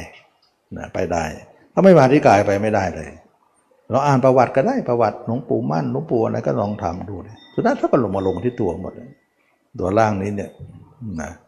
ไม่ลงมันไม่ไป มันก็ไปเรื่อยเที่ยวก็มันไปเรื่อยก็ก็เป็นอย่างนั้น อันนี้ก็เราจะได้เห็นว่าการไม่มาเลยเนี่ยไม่ได้เลยนะเอาเอาสมาธิเป็นสมาธิวิปัสสนาเอาบ้างไม่เอาบ้าง เอาก็เป็นการเลื่อนลอยไป แล้วก็เข้ามายาก เพราะว่าสร้างบ้านก่อนมันมันยาก แต่ก็ไปได้นะก็เหมือนนับหนึ่งใหม่ ถามว่าเหตุผลนั้นที่เขาใช้สมาธิเนี่ยมาพิจารณาตัวเนี่ยถือว่าเขาบอกว่าถ้าพิจารณาตัวเนี่ยมันไม่ถนัด ต้องทำสมาธิสักหน่อยก่อน แล้วเข้ามาพิจารณาตัวมันจะดีเนี่ยเขาเอาเอาเอาอะไรมาเป็นเป็นเครื่องวัดธรรมาเอ่อความเห็นธรรมาว่าไงธรรมาว่ามันเป็นเทคนิคของท่าน ก็จริงอย่างท่านที่ว่านะจริงว่าสมมติว่าเราเข้าสมาธิเนี่ยทำสมาธิแล้วเนี่ยนิ่งแล้วเนี่ย เวลาออกมาเนี่ยเราไม่ปล่อยไป แล้วก็เอาจิตที่มันจะจะเริ่มจะเริ่มกำลังจะเริ่มคิดได้เนี่ยเอามาพิจารณาตัวเนี่ยมันง่ายกว่าการที่จะประคองจิตที่พิจารณาเลย ตรงไหน เพราะจิตที่ออกจากสมาธิมาเนี่ยมันมีอาสมาธิลงคงค้างอยู่ คงค้างอยู่กับจิตนั้นทำให้จิตนั้นเชื่องช้า เชื่องช้าต่อง่ายต่อการที่จะประคอง รงนี้ยอมรับนะว่าเป็นจริง เป็นจริง ทีนี้หลายคนอาจจะมองว่า ถ้าอย่างนั้นเป็นจริงแล้วเนี่ยทุกคนต้องมาเป็นอย่างนี้นะ เท่านั้นหรืออย่างอื่นไม่หรือ อย่างอื่นยังมีอีก คืออย่างนี้จริงอย่างนี้จริง จริงอย่างท่านว่า ท่านบอกว่าถ้าพิจารณาเลยจิตมันไม่ยอมอยู่ จิตมันแข็งไปมันมันแกร่งเกินไปมันมันปอกมันมันมันมันเขาเรียกมันดิบเป็นไปนะแต่ถ้าเรามาเข้าสมาธิสักหน่อยเนี่ยมันเชื่องมันช้ามันซึมหน่อยแล้วก็ให้มันพิจารณาเนี่ยมันลื่นดีนะมันกำลังสมาธิมันจะจะช่วยเราประคองให้จิตมันดูง่าย ถ้าไม่มีกำลังสมาธิมาช่วยอะไรเนี่ยมันจิตมันมันเอาไม่อยู่นะจริงอยู่ท่านน่ะนิสัยของท่านเนี่ยท่านต้องใช้แบบนั้นถึงจะอยู่ แต่ถ้าจะบอกเอามามาตรฐานนี้ไม่ได้ มาตรฐานนี้ไม่ได้ จริงอยู่วิธีนี้เนี่ยเหมาะสำหรับท่าน แต่ไม่เหมาะสำหรับคนอื่น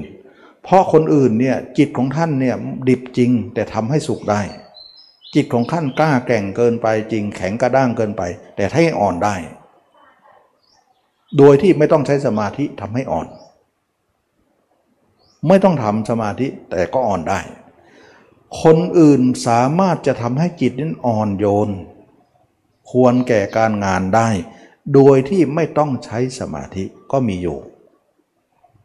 อันนี้ก็เลยเป็นที่มาของว่า ถ้าอย่างนั้นคนทุกคนต้องใช้สมาธิหมดจิตถึงจะอ่อนโยน ไม่ใช่คำพูดตัดสินว่าอย่างนั้นเสมอไป เป็นเฉพาะบางรายเท่านั้นเอง แต่คนบางคนไม่ต้องใช้สมาธิจิตก็อ่อนโยนได้ ควรแก่การงานได้ ไม่ต้องผ่านสมาธิก็สามารถจะเป็นจิตที่อ่อนโยนได้เป็นยังไงนะก็คือวิธีหลังนี้นะวิธีแรกกล่าวแล้วนะว่า สุดท้ายก็เอานิมิตมาเป็นร่างจริง ร่างจริงแล้วถึงจะไปไปไปตามสเต็ปนี้เป็นสติปัฏฐานแล้วก็ไปนิพพานได้แต่มาว่าร้อยเปอร์เซ็นต์เนี่ยห้าเปอร์เซ็นต์นี่ถือว่าเยอะแล้วนะไป มันไปยาก นะถ้าร้อยคนสอบตกหมด แทบจะไปห้าคนนี่มันมันมันถือว่าระบบไม่ค่อยมาตรฐานนะแต่ถ้าระบบหลังเนี่ยปัญญานำหน้าเนี่ยปัญญานำหน้าสมาธิตามหลังเนี่ยร้อยคนเนี่ยนะไป 95 เลย ตก 5 คนเอง มันกลับด้านกันนะสอบตกนี่ห้าคน 10 คนเองร้อยคนแทบจะไปถึง 90 หรือ 95เปอร์เซ็นต์ มันเปอร์เซ็นต์มันสูงกว่านะเปอร์เซ็นต์มันสูงกว่า แล้วพุทธเจ้าก็บรรจุในพระสูตร แล้วสงสาวกที่มีมีอะไรอะมีมีมีความพระสาวกที่ใหญ่ๆอะอย่างเช่นพระโมคคัลลานะพระอนุทธะพระสารีบุตร สติปัฏฐานสี่นั้นนั้น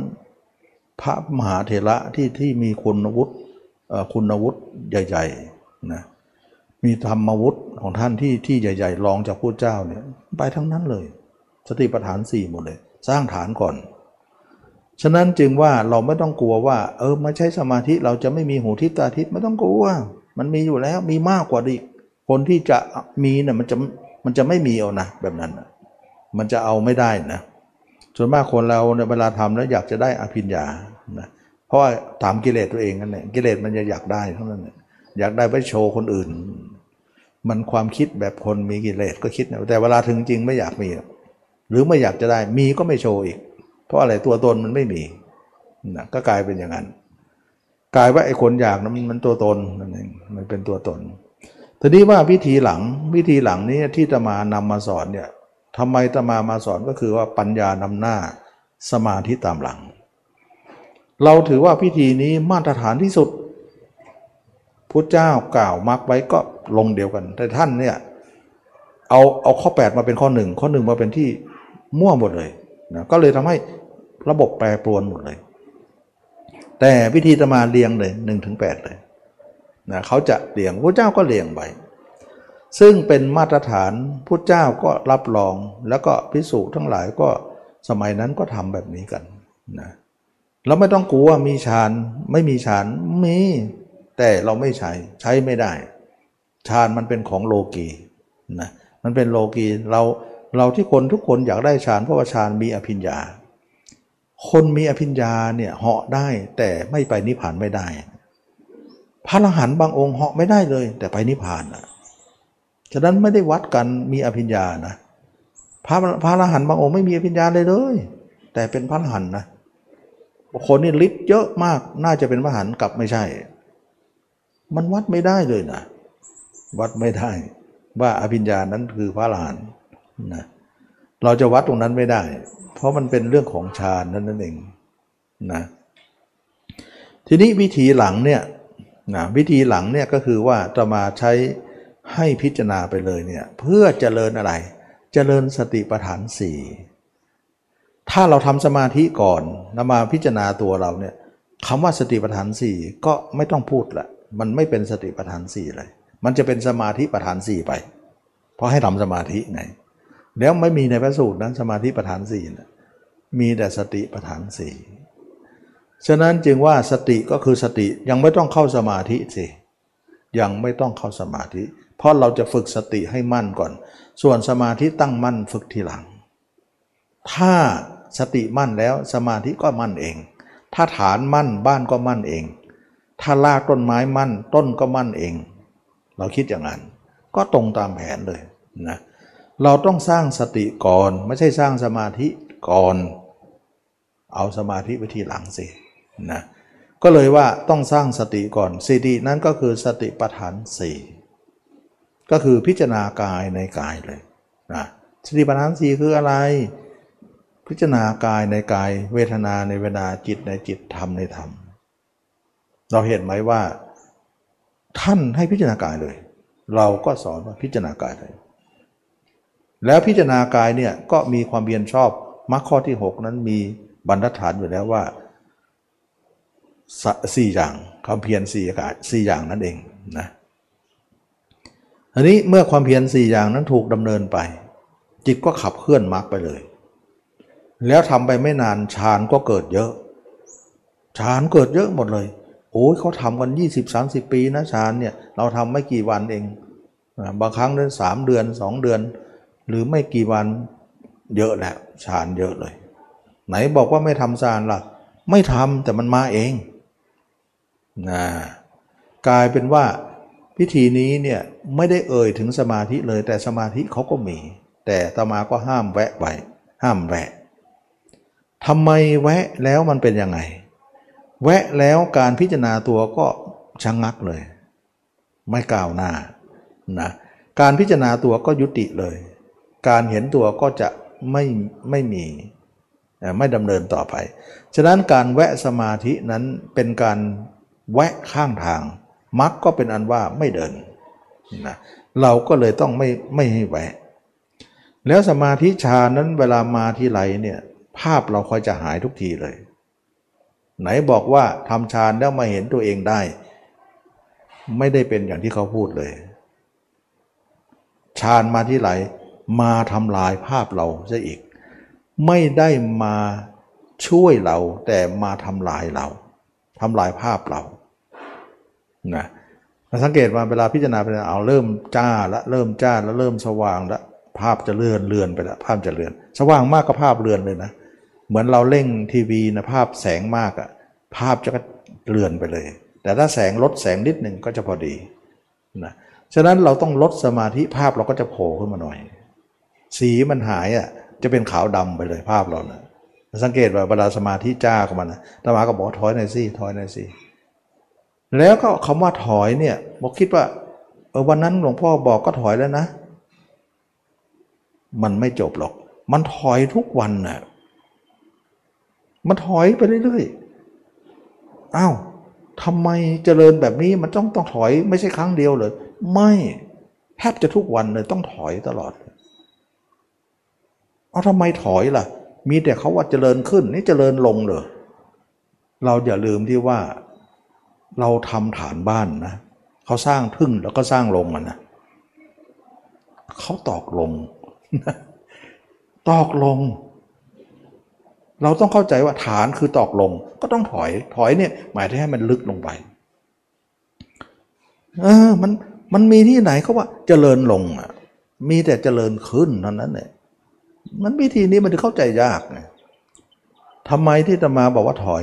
เพราะเราดูธรรมชาติเข็มเนี่ยเขาถอยนะ ถอยลงไปแล้วล่างเรื่อยๆแล้วเขาต่อครั้งเดียวเนี่ยมันถอยแล้วเนี่ยเขาเลิกเลยใช่ไหมเปล่าตอกไปเรื่อยๆตอกจนถึงไหน ตอกจนไม่ลงเนี่ย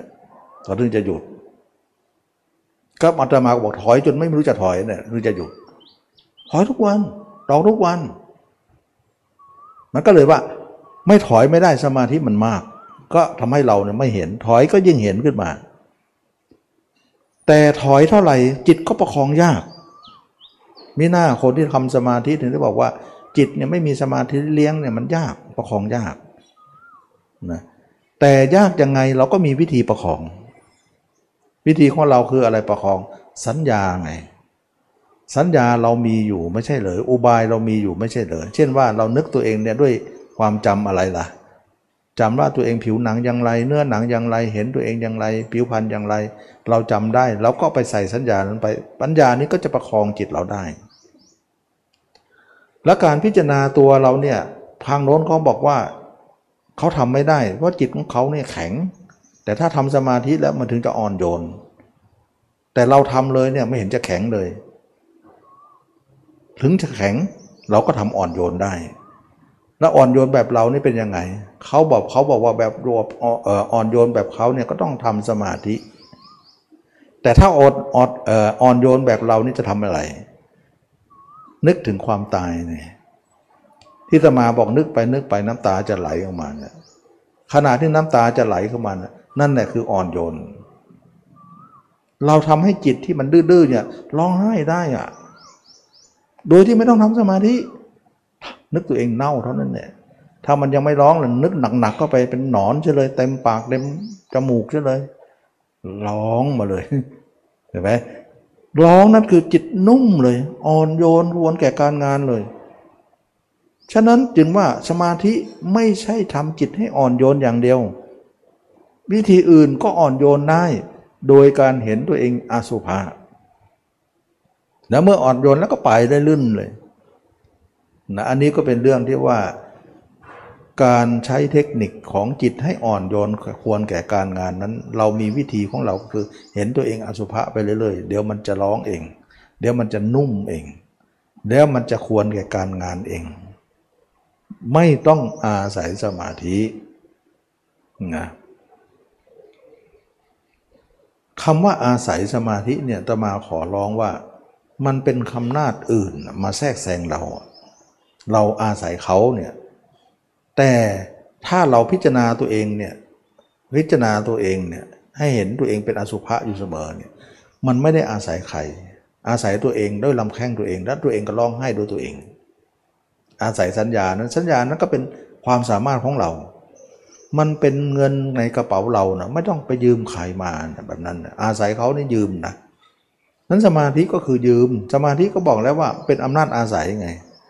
ฉะนั้นเขาว่าอาศัยยืมเงินเขามาลงทุนเนี่ยมันไม่เหมือนเงินเราลงทุนเอง มันมันยังไงอะเขาจะเขาจะเขาจะเรียกร้องคืนนั่นแหละเพราะเงินเขาแล้วเรายืมมา มันไม่เหมือนเงินเราแล้วเราลงทุน จะจะดีจะร้ายเงินเรานะมันอยู่ในนั้น มันไม่ได้เป็นหนี้ใคร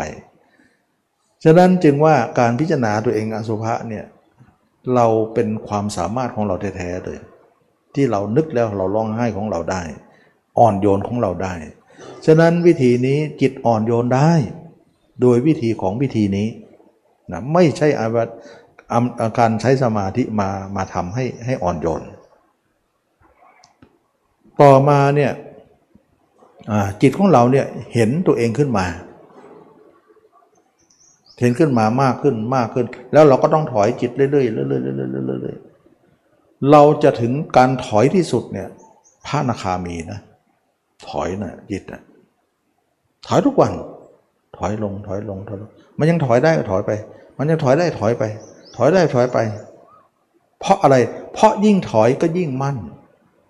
เราสังเกตไว้ว่าตัวเราหนึบไปทั้งล่างเลย เพราะนั่นคือการถอยของเรา มันจะแทรกจะซึมจะเข้าไปในเนื้อหนังชอนใจเข้าไป จนจิตของเรานี้หนึบไปทั้งล่าง นั่นหมายถึงว่า เราถอยจิตนั้นมีอิทธิพลมากทำให้ความมั่นคงของเราสูงขึ้น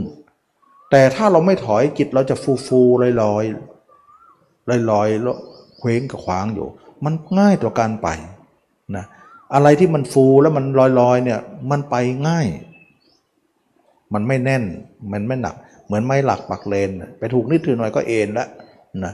มันไม่เหมือนการที่ตอกลึกเนี่ยถูกยังไงว่าไม่เอ็นหรอก อันนี้ก็เป็นเรื่องของการเจริญสติปัฏฐานสี่หลายคนที่ไม่เข้าใจว่า การเจริญสติปัฏฐานสี่ต้องเจริญลง ไม่ใช่เจริญขึ้นที่จะมาเบียบตัวเปรียบตัวเลขว่า 5 4 3 2 1 0 ล่างหนึ่งเหมือนเครื่องหมายบวกหนึ่งนะจะเป็นลักษณะนั้น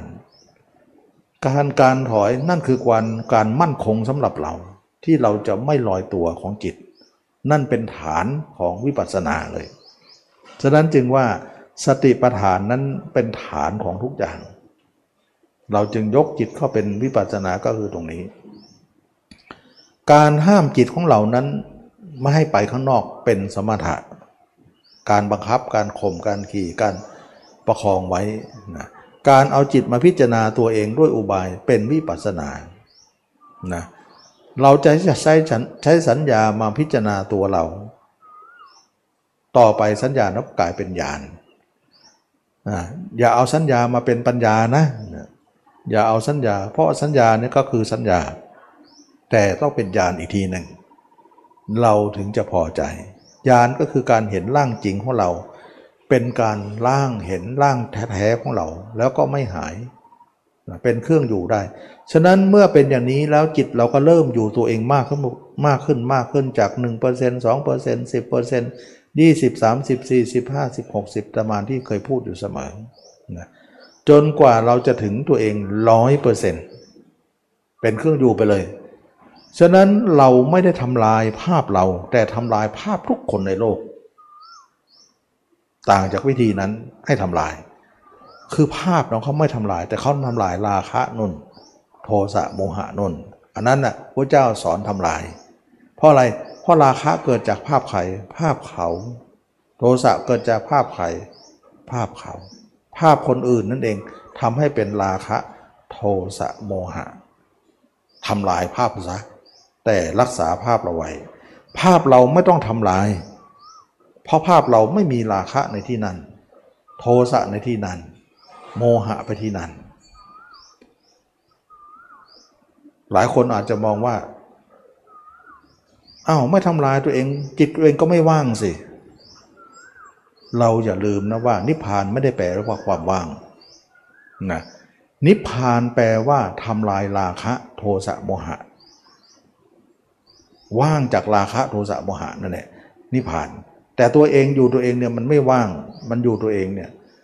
เขาไม่ได้รวมที่นี้ว่านิพพานเป็นของว่าง นิพพานคือการสิ้นราคะโทสะโมหะ ไม่ใช่นิพพานเป็นความว่าง มีหน้าเขาถึงบอกว่าทำลายให้เหลือแต่ความว่าง เขาคิดว่าความว่างคือนิพพาน แต่ราคะโทสะโมหะมีอยู่ เขาไม่สนใจ มันเหมือนก็เอาด้านหนึ่งเป็นด้านหนึ่งด้านหนึ่งเป็นด้านหนึ่งตั้งแต่แรกแล้ว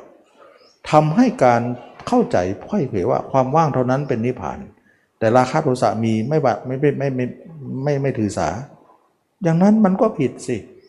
เพราะพุทธเจ้าตั้งราคะโทสะโมหะไว้ ไม่ใช่ตั้งความว่างเป็นนิพพานนะ ฉะนั้นถ้าตั้งความว่างเป็นนิพพานเข้าสมาธิลึกๆก็ว่างทุกคนแหละ ก็เป็นนิพพานกันหมดแล้วสินะออกมาก็วุ่นเหมือนเดิม เป็นไม่ได้เพราะอะไรวุ่นก็คือราคะนั่นเองโทสะโมหะนั่นเองมันไม่สิ้น ฉะนั้นคนหนึ่งมองความว่างไอ้คนหนึ่งมองราคะโทสะโมหะจึงมีความเข้าใจไม่เหมือนกันนะแสดงว่าภาพเราเนี่ยไม่ว่าง เป็นเครื่องอยู่ได้ แต่สิ้นราคะโทสะโมหะแล้ว ว่างจากราคะ ภาพนะมันไม่ว่างหรอก แต่ความรู้สึกมันไม่มีราคะโทสะโมหะแล้วอันนั้นก็คือว่าความเห็นของคนไม่เหมือนกัน เมื่อเป็นอย่างนี้แล้วเนี่ยคนคนนั้นก็เห็นตัวเองอยู่ตลอด ฉะนั้นจิตของเราก็เลยว่าทำไมเราเห็นว่าการเห็นตัวเองนั้นจะเป็นของทนุถนอมเหลือเกิน ประคับประคองเหลือเกินและมุ่งหวังเหลือเกิน นะทำไมที่จะมาพูดเนี่ยเหมือนกับว่าความเห็นตัวเองเนี่ยวิเศษวิโสจริงๆนะเหมือนกับว่าจะต้องให้เห็นให้ได้ต้องต้องเห็นเท่านั้นไม่เห็นเท่านั้นไม่ได้ เพราะอะไรจะมาถึงย้ำตรงนี้ เพราะว่าการเห็นตัวเองนั้นจะแก้ปัญหาสรรพสิ่งทั้งหมดได้หมดเลยสวนรวมมันอยู่ที่นี่นะเพราะการเห็นตัวเองนั้นเราจะได้รู้ว่าตัวเองของเราทั้งหมดเนี่ยมีอะไรน่ารักไง ถ้าการไม่เห็นมันก็ยังซ่อนความรักอยู่ อุปทานมันก็เหลืออยู่ แต่ถ้าเราเห็นชัดจนที่ว่าไม่มีอุปทานได้ กิเลสเราก็หมดได้ การเห็นตัวเองชัดที่สุดในโลกนั้นเนี่ยทำให้เราเนี่ยสิ้นอุปทาน เมื่อสิ้นอุปทานแล้วก็สิ้นตัณหา สิ้นตัณหาแล้วก็กิเลสทั้งหมดก็ดับหมดเลย แล้วภาพเราชัดที่สุดในโลกนั้นจะทำให้ภาพอื่นถูกฆ่าหมดเลย กลายว่าความชัดของเหล่านั้นฆ่าภาพภาพอื่นได้ ทุกภาพเลย กลายว่าในโลกนี้มีแต่ภาพเราเท่านั้นเป็นเครื่องอยู่ ฉะนั้นจึงว่าพยายามเน้นเรื่องเห็นตัวเองอย่างเดียว เพราะอะไรเพราะมันจะฆ่าราคะโทสะโมหะฆ่าภาพเหล่านั้นเนี่ยคือราคะโทสะโมหะได้เขาเรียกว่าวิญญาณดับนั่นเองนะวิญญาณดับเนี่ยนามรูปก็ไม่มีแล้วสลายตนะก็ไม่มีแล้ว นามรูปดับนะเพราะวิญญาณดับ วิญญาณดับก็คือภาพคนอื่นดับแล้วนั่นเองเขาเรียกว่าวิญญาณดับ คนธรรมดามันดับที่ไหนเดี๋ยวก็แวบไปโน่นก็แวบไปนี่มีแต่ภาพตรงนั้นเลยมันไม่ดับอะเพราะอะไรภาพเราไม่ชัดนั่นเองชัดแล้วมันจะแก้ปัญหานี้ได้หลักจิตใจของเราจะไม่แวบไปไหน จิตของเราจึงเป็นจิตที่เสมอต้นเสมอปลายสว่างสวัยอยู่ ไม่มีวิญญาณนะการไม่มีวิญญาณนั้นเราก็จะเป็นชาติสุดท้าย นะแต่ถ้าคนไหนมีวิญญาณอยู่เนี่ยก็จะไปเกิดต่อไป วิญญาณอะไรอะ วิญญาณหกไงนะจิตมันแวบเนี่ยมันแวบเพราะวิญญาณนะเดี๋ยวก็แวบไปทางตาเห็นอนนู้นอีกแล้วแวบไปทางหูเนี่ยแวบทางตาเรียกว่าจักขุวิญญาณ แวบทางหูเรียกว่าโสตะคานะชิวหากายะ สุดท้ายเนี่ยมโนนะตาหูจมูกลิ้นกายเนี่ยไปรวมที่มโนอีกทีหนึ่ง มโนจึงเป็นศูนย์กลางของวิญญาณทั้งหมด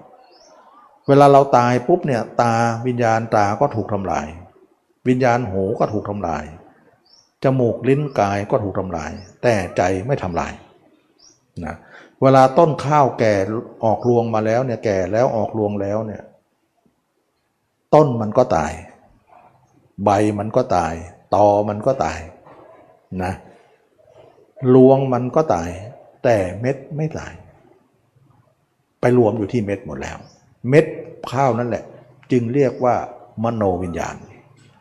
เวลาเม็ดนั้นต้นมันตายแล้ว ต้นเขาไปเพาะเห็ดฟางแล้ว แต่เม็ดมันยังมีชีวิตอยู่ ไม่ตาย ไปเพาะใหม่เป็นก้าใหม่ได้อีก มันก๊อปเอาต้นมันไปอยู่ในเม็ดหมดแล้ว มันย่อส่วนให้ต้นไปอยู่ในเม็ดหมด เราทุกคนตายเนี่ยตาหูจมูกลิ้นกายตาย ก็เหมือนต้นข้าวสังข้าวนั่นเอง ตายนะแต่จิตเรามโนวิญญาณไม่ตายต้องไปเกิดใหม่อีกเราก็ลงท้องใหม่ อันนี้ก็คือว่าวิญญาณไม่วิญญาณไม่ดับก็จะเป็นอย่างเงี้ยนะแต่ทีนี้เราเห็นตัวเองแจ้งเนี่ยวิญญาณมันดับนะเพราะอะไรแจ้งแล้วมันวิญญาณมันดับ แล้วไม่แจ้งแล้ววิญญาณไม่ดับ ถ้าเราไม่แจ้งเนี่ยยังแจ้งไม่พอเนี่ยกามเราก็มีอยู่ กามเรามีอยู่ตัวผู้ตัวเมียก็เกิดขึ้น เราเป็นผู้นะเขาเป็นเมียนะเขาเป็นเมียเราเป็นผู้นะ ก็เกิดขึ้น การผสมกันก็ย่อมมี แต่ถ้ากามดับเนี่ยมันไม่มีผู้ไม่มีเมีย มันเป็นพรหมจรรย์นะตราบใดเมล็ดข้าวเนี่ยมีเกสรตัวผู้ตัวเมียอยู่ มันก็ต้องเกิดเมล็ดมันอยู่แล้วแต่ถ้าเกสรตัวผู้ไม่มี ต้นข้าวตัวนี้มีแต่เม็ดรีบๆเท่านั้นเอง ไม่มีเม็ด เต่งเลย เพราะอะไรเพราะมันไม่มีเกสรตัวผู้ตัวเมีย เพราะมันทำลายเพศมันแล้ว ต้นข้าวต้นนี้ทำลายเพศ เท่ากับว่าพิจารณาที่จะมาบอกว่า ให้พิจารณาร่างกายจนถึงพระอนาคามีเนี่ยเราทำลายเพศตัวเราซะความเป็นหญิงเป็นชายไม่มี วิญญาณก็ฝ่อเอง วิญญาณมันฝ่อมันไม่เกิด เพราะอะไรเพราะเกสรตัวผู้ไม่เมียมันก็เป็นเป็นเมล็ดพืชไม่ได้ มันไม่สมพันธ์ผสมพันธ์ก็ไม่ติดเพราะว่าผู้เมียมันทำลายแล้ว เราต้องทำลายความเป็นผู้เป็นเมียของเราก่อนนะ ทุกคนเนี่ยเรายังเป็นผู้หญิงนะ เรายังเป็นผู้ชายนะ ต้องทำลายกามนั่นเอง อสุภะนี่เองจะทำลายซันไม่งั้นเราไปเกิดใหม่ มันเป็นเมล็ดพืช มันวิญญาณของเราเป็นเมล็ดพืชไงทีนี้เวลาเห็นคนเห็นตัวเองแจ้งเนี่ยมันทำลายวิญญาณนั้นแล้วฉะนั้นพระอรหันต์เนี่ยพระอนาคามีขึ้นไปไม่มีวิญญาณ นะจึงไม่มาเกิดอีก เพราะวิญญาณดับ นามรูปก็ดับ สลายตนะก็ดับ นี่เองจึงว่าจะมาถึงย้ำนักน้ำหนาว่า ให้เห็นตัวก่อนให้เห็นตัวเห็นไปเรื่อยๆจะเห็นให้มากเห็นให้มากเห็น เห็นหนึ่งที่สุดบางคนก็เห็นนิดหน่อยก็เลิกละไม่ถึงไหนเลยตัวผู้ตัวเมียยังไม่หมดเลย มันเขาไปสรุปเองซะ มันมันยากไม่ใช่ง่ายนะแต่ก็ทำได้นะฉะนั้นเราจึงว่าทำลายเพศเราซะอันนี้เขาเรียกว่ามักโดยตรง ไม่ต้องใช้สมาธิ หลังจากเราทำลายเพศตัวเองได้ เพราะนั้นเป็นพระนาคามี เราถึงจะเลิกการพิจารณาอสุภะนะวิธีหลังเนี่ยมันมันลาบลื่นกว่า แล้วมันเร็วกว่านะดูเหมือนช้าแต่ก็เร็ว ดูวิธีแรกเหมือนเร็วแต่มันช้ามันยุ่งเหยิงกันตอนทีหลังนะแต่วิธีนี้ไม่ยุ่งเหยิงนะมันไปได้ลื่นถึงได้ว่าเป็นมาตรฐานจริงๆนะแต่สังคมในปัจจุบันนี้ไม่ได้ทำวิธีนี้ กลับไปวิธีแรก มันถึงได้ยุ่งเหยิงกันไปหมดเลยทั้งระบบเลยนะไปเทียบประสูตรก็ไม่มีไม่รองรับอะไร มันไม่มีให้ แต่มาได้มาได้แต่ทุลักทุเล แล้วจะสอนคนทุลักทุเลเนี่ยมันเหมือนก็มันมันไม่ราบลื่นเหมือนมาร์กนะมาร์กเขาจะราบลื่นกว่านะก็มาตรฐานกว่า ก็เลยว่าพระเจ้าก็ต้องเอามาตรฐานมาบัญญัติไว้แล้วก็เลยเป็นที่มาของการอธิบายสองวิธีนี้ วิธีแรกก็ได้ไปได้เนี่ยจะมาว่าห้าเปอร์เซ็นต์ก็เยอะแล้วนะวิธีหลังเนี่ยถึง 95 เลยนะได้ถึง 90 เลยนะตกแค่ 5%หรือ 10%ก็ยังถือว่ามาตรฐานกว่าเยอะ จะไม่มีตกเลยก็คงไม่ได้นะ เพราะว่าคนเราสติปัญญาก็ต่างกันไป แต่ว่าพลาดน้อยกว่านะเหมือนนักเรียนในห้องเนี่ยร้อยคนเนี่ยไปได้ห้าคน แต่อีกอีกอีกห้องหนึ่งเนี่ยร้อยคนไปได้ถึงเก้าสิบห้า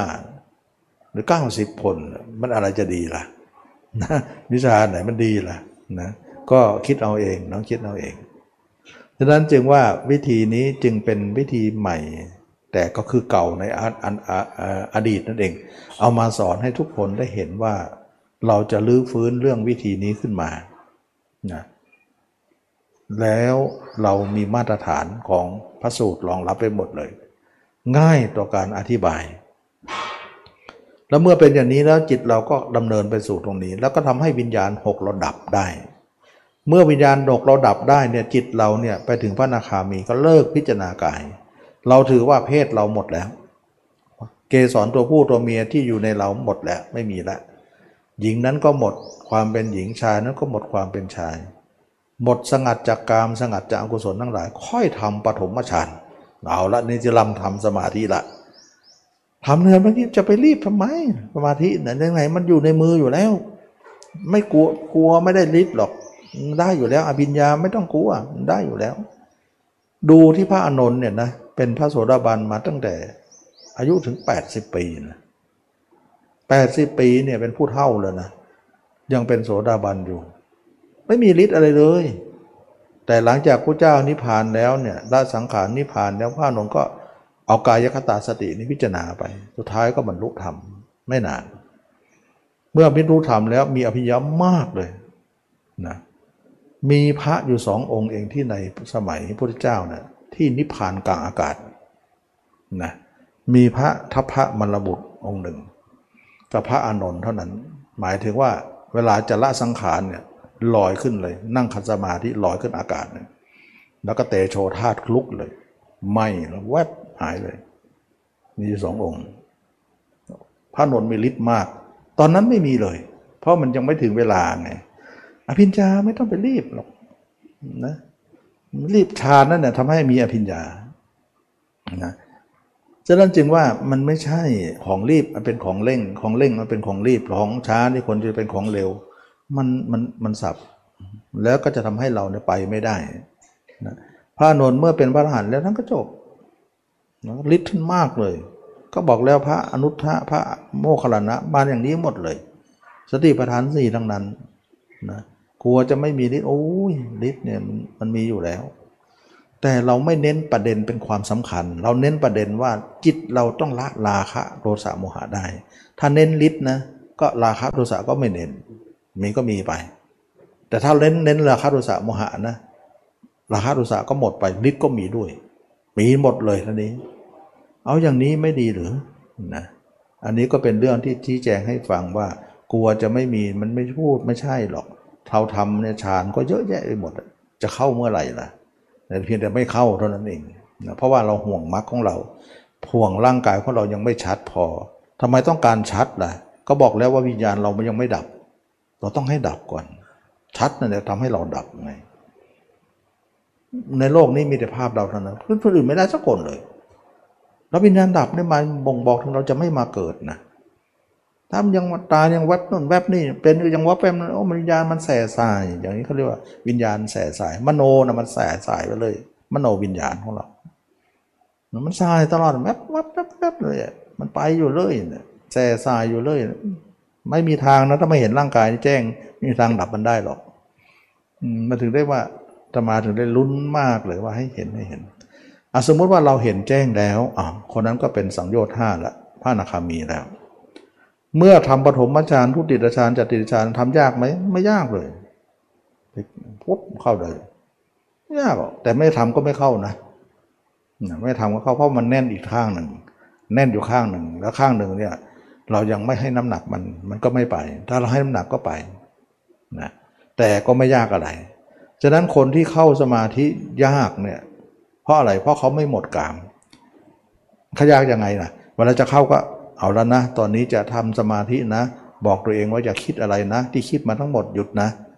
นะเราจะทำอย่างนั้นทุกครั้งใช่ไหมล่ะเวลาเราจะเข้าสมาธินะต้องคุยตัวเองก่อน คุยกับสิ่งแวดล้อมก่อนว่า ให้มันหยุดและให้มันนิ่งลง ถึงจะเข้าได้อารมพบทก่อน แต่คนที่พิจารณากายจบเนี่ยไม่ต้องคุยเลยเวลาจะเข้าเข้าเลยเวลาออกก็ออกเลย เพราะอะไรเขาไม่ต้องคุยกับใคร เพราะไม่มีอะไรจะคุย เพราะพวกนั้นตายหมดแล้ว นิวรณ์ห้ามันตายหมดแล้ว แล้วก็ไม่ต้องไปสู้ไปสู้มากว่าจะเข้าสมาธิต้องสู้กันก่อนนี่ไม่มีคำพูดนี้ ทุกคนจะทำสมาธิเนี่ยต้องสู้กันก่อนอันนี้เขาเรียกว่าทำยากนะแต่ทุกคนทำแล้วเนี่ยเข้าก็เข้าเลยออกก็เลยเนี่ยไม่ต้องสู้นี่เขาเรียกว่าทำง่ายฉะนั้นเมื่อมีสติปัฏฐานสี่แล้วเราก็ง่ายไปทุกอย่างเลยนะง่ายต่อการทำสมาธิทำปฐมฌานทุติยฌานตติยฌานจะถึงอรูปฌานสามารถทำได้หมดเลย แล้วก็สามารถจะมีวิชาสามระลึกชาติได้ของตัวเองระลึกชาติของผู้อื่น แล้วก็หมดอาสวะเมื่อวัดเมื่อมีวิชาสามได้ก็เตวิชโชนั่นเองนะเตวิชโชก็คือเตวิชก็คือสามนั่นเองนะอ่าอ่าสละพินโยสละแปลว่าหกนะอภอภิญญาก็หกอย่างนะสละพินโยก็มีอภิญญาถึงหกประการ เขามีห้าเรามีหกเลย ฉะนั้นจึงว่าเข้าสมาธิเขามีแปดเรามีเก้าเลย ต้องเหนือเหนือหมดเพราะว่ามีสติปัฏฐานสี่ค้ำค้ำฐานแน่นหนาแล้ว ทุกอย่างดีหมดเลย เราจะเอาไว้ไว้ไว้บนเรือนไว้บ้านนี้ไม่สุดเลยไม่เซเลยเรือบ้านเขาเรามั่นคงมาก เพราะฐานเราแข็งแกร่ง เวลาเข้าสมาธิก็นิ่งออกมาก็นิ่ง ไม่มีการแกว่งเลยของจิตเลย นี่เขาเรียกว่าสมาธิที่มีสติปัฏฐานเหมือนหม้อที่มีเฉวียน นะไม่ไม่เคลื่อนไปโดยง่ายนะมั่นคงความมั่นคงก็จะเกิดขึ้น ฉะนั้นวิธีนี้เนี่ยสามารถจะมีอภิญญา6วิโมก 8 ปฏิสมาธิพิทาสี่แล้วก็มีสมาธิทั้งสองเลยทั้งฌานกับญาณมีหมดเลย ได้บริบูรณ์หมดเลย อันนี้ก็คือวิธีหลัง แต่เริ่มแรกเขาไม่เอาก่อน เขาจะเอาทีหลัง เอาที่หลังกับดังกว่าเอาที่แรกไม่ดัง นะไม่ดัง เพราะว่ามันติดขัดอยู่หลายอย่าง ติดขัดทั้งกามทั้งภาพทั้งอะไรหลาย ๆ อย่างทำให้ทุลักทุเลเกินไป พูดง่ายๆก็คือว่าการพิจารณาตัวไปเลยเนี่ยทางตรง การทำสมาธิเรามาพิจารณาทางอ้อมโลก ไปได้น้อยหลายนะก็ไม่ได้หมายถึงไปไม่ได้ ไปได้น้อยหลายนะแต่ทางตรงไปได้เร็วกว่า แล้วไปได้เยอะกว่า วันนี้เราก็ได้นำเรื่องสองวิธีนี้มาพูดให้ฟังว่า การเห็นตัวเองนั้นเห็นใช้สมาธินำแล้วก็พิจารณาเนี่ยค่อนข้างจะยากลำบาก แต่ก็ไปได้นะได้อาทิตย์ยังไงก็อธิบายไปแล้ว5%ประมาณนั้น แต่ถ้าเราพิจารณาไปเลยเนี่ยมาตรฐานมากเลยรองรับฌานก็ได้ยานก็ได้ฌานไม่ต้องกลัวมันไม่มีมีแน่นอน อภิญญานี่มากกว่าวิธีโน้นอีกวิธีโน้นเหมือนจะมีอภิญญามากไม่มากสู้วิธีนี้ไม่ได้มากกว่า เพราะระบบเขาใหญ่ดี มาตรฐานเขาสูงกว่า ฉะนั้นจึงว่าไม่ต้องกลัวนะเราเนี่ยไปประวันประวันไหวไปเองว่าไม่เข้าใจอย่างนั้นอย่างนี้วันนี้ก็เลยนำมาชี้แจงว่าได้ทั้งสองวิธี ได้ทั้งสองวิธีนะ แต่วิธีนี่ยากง่ายก็อธิบายแล้ว สู้วิธีหลังไม่ได้ มาตรฐานกว่าเยอะ โอกาสหลงน้อย แล้วก็ได้แล้วมาตรฐานใจของเรามั่นคงสูงกว่านะอันนี้ก็เป็นเรื่องของการว่า เราทำที่หลังนี้เป็นว่าทำตามพระเจ้าตรงๆเลย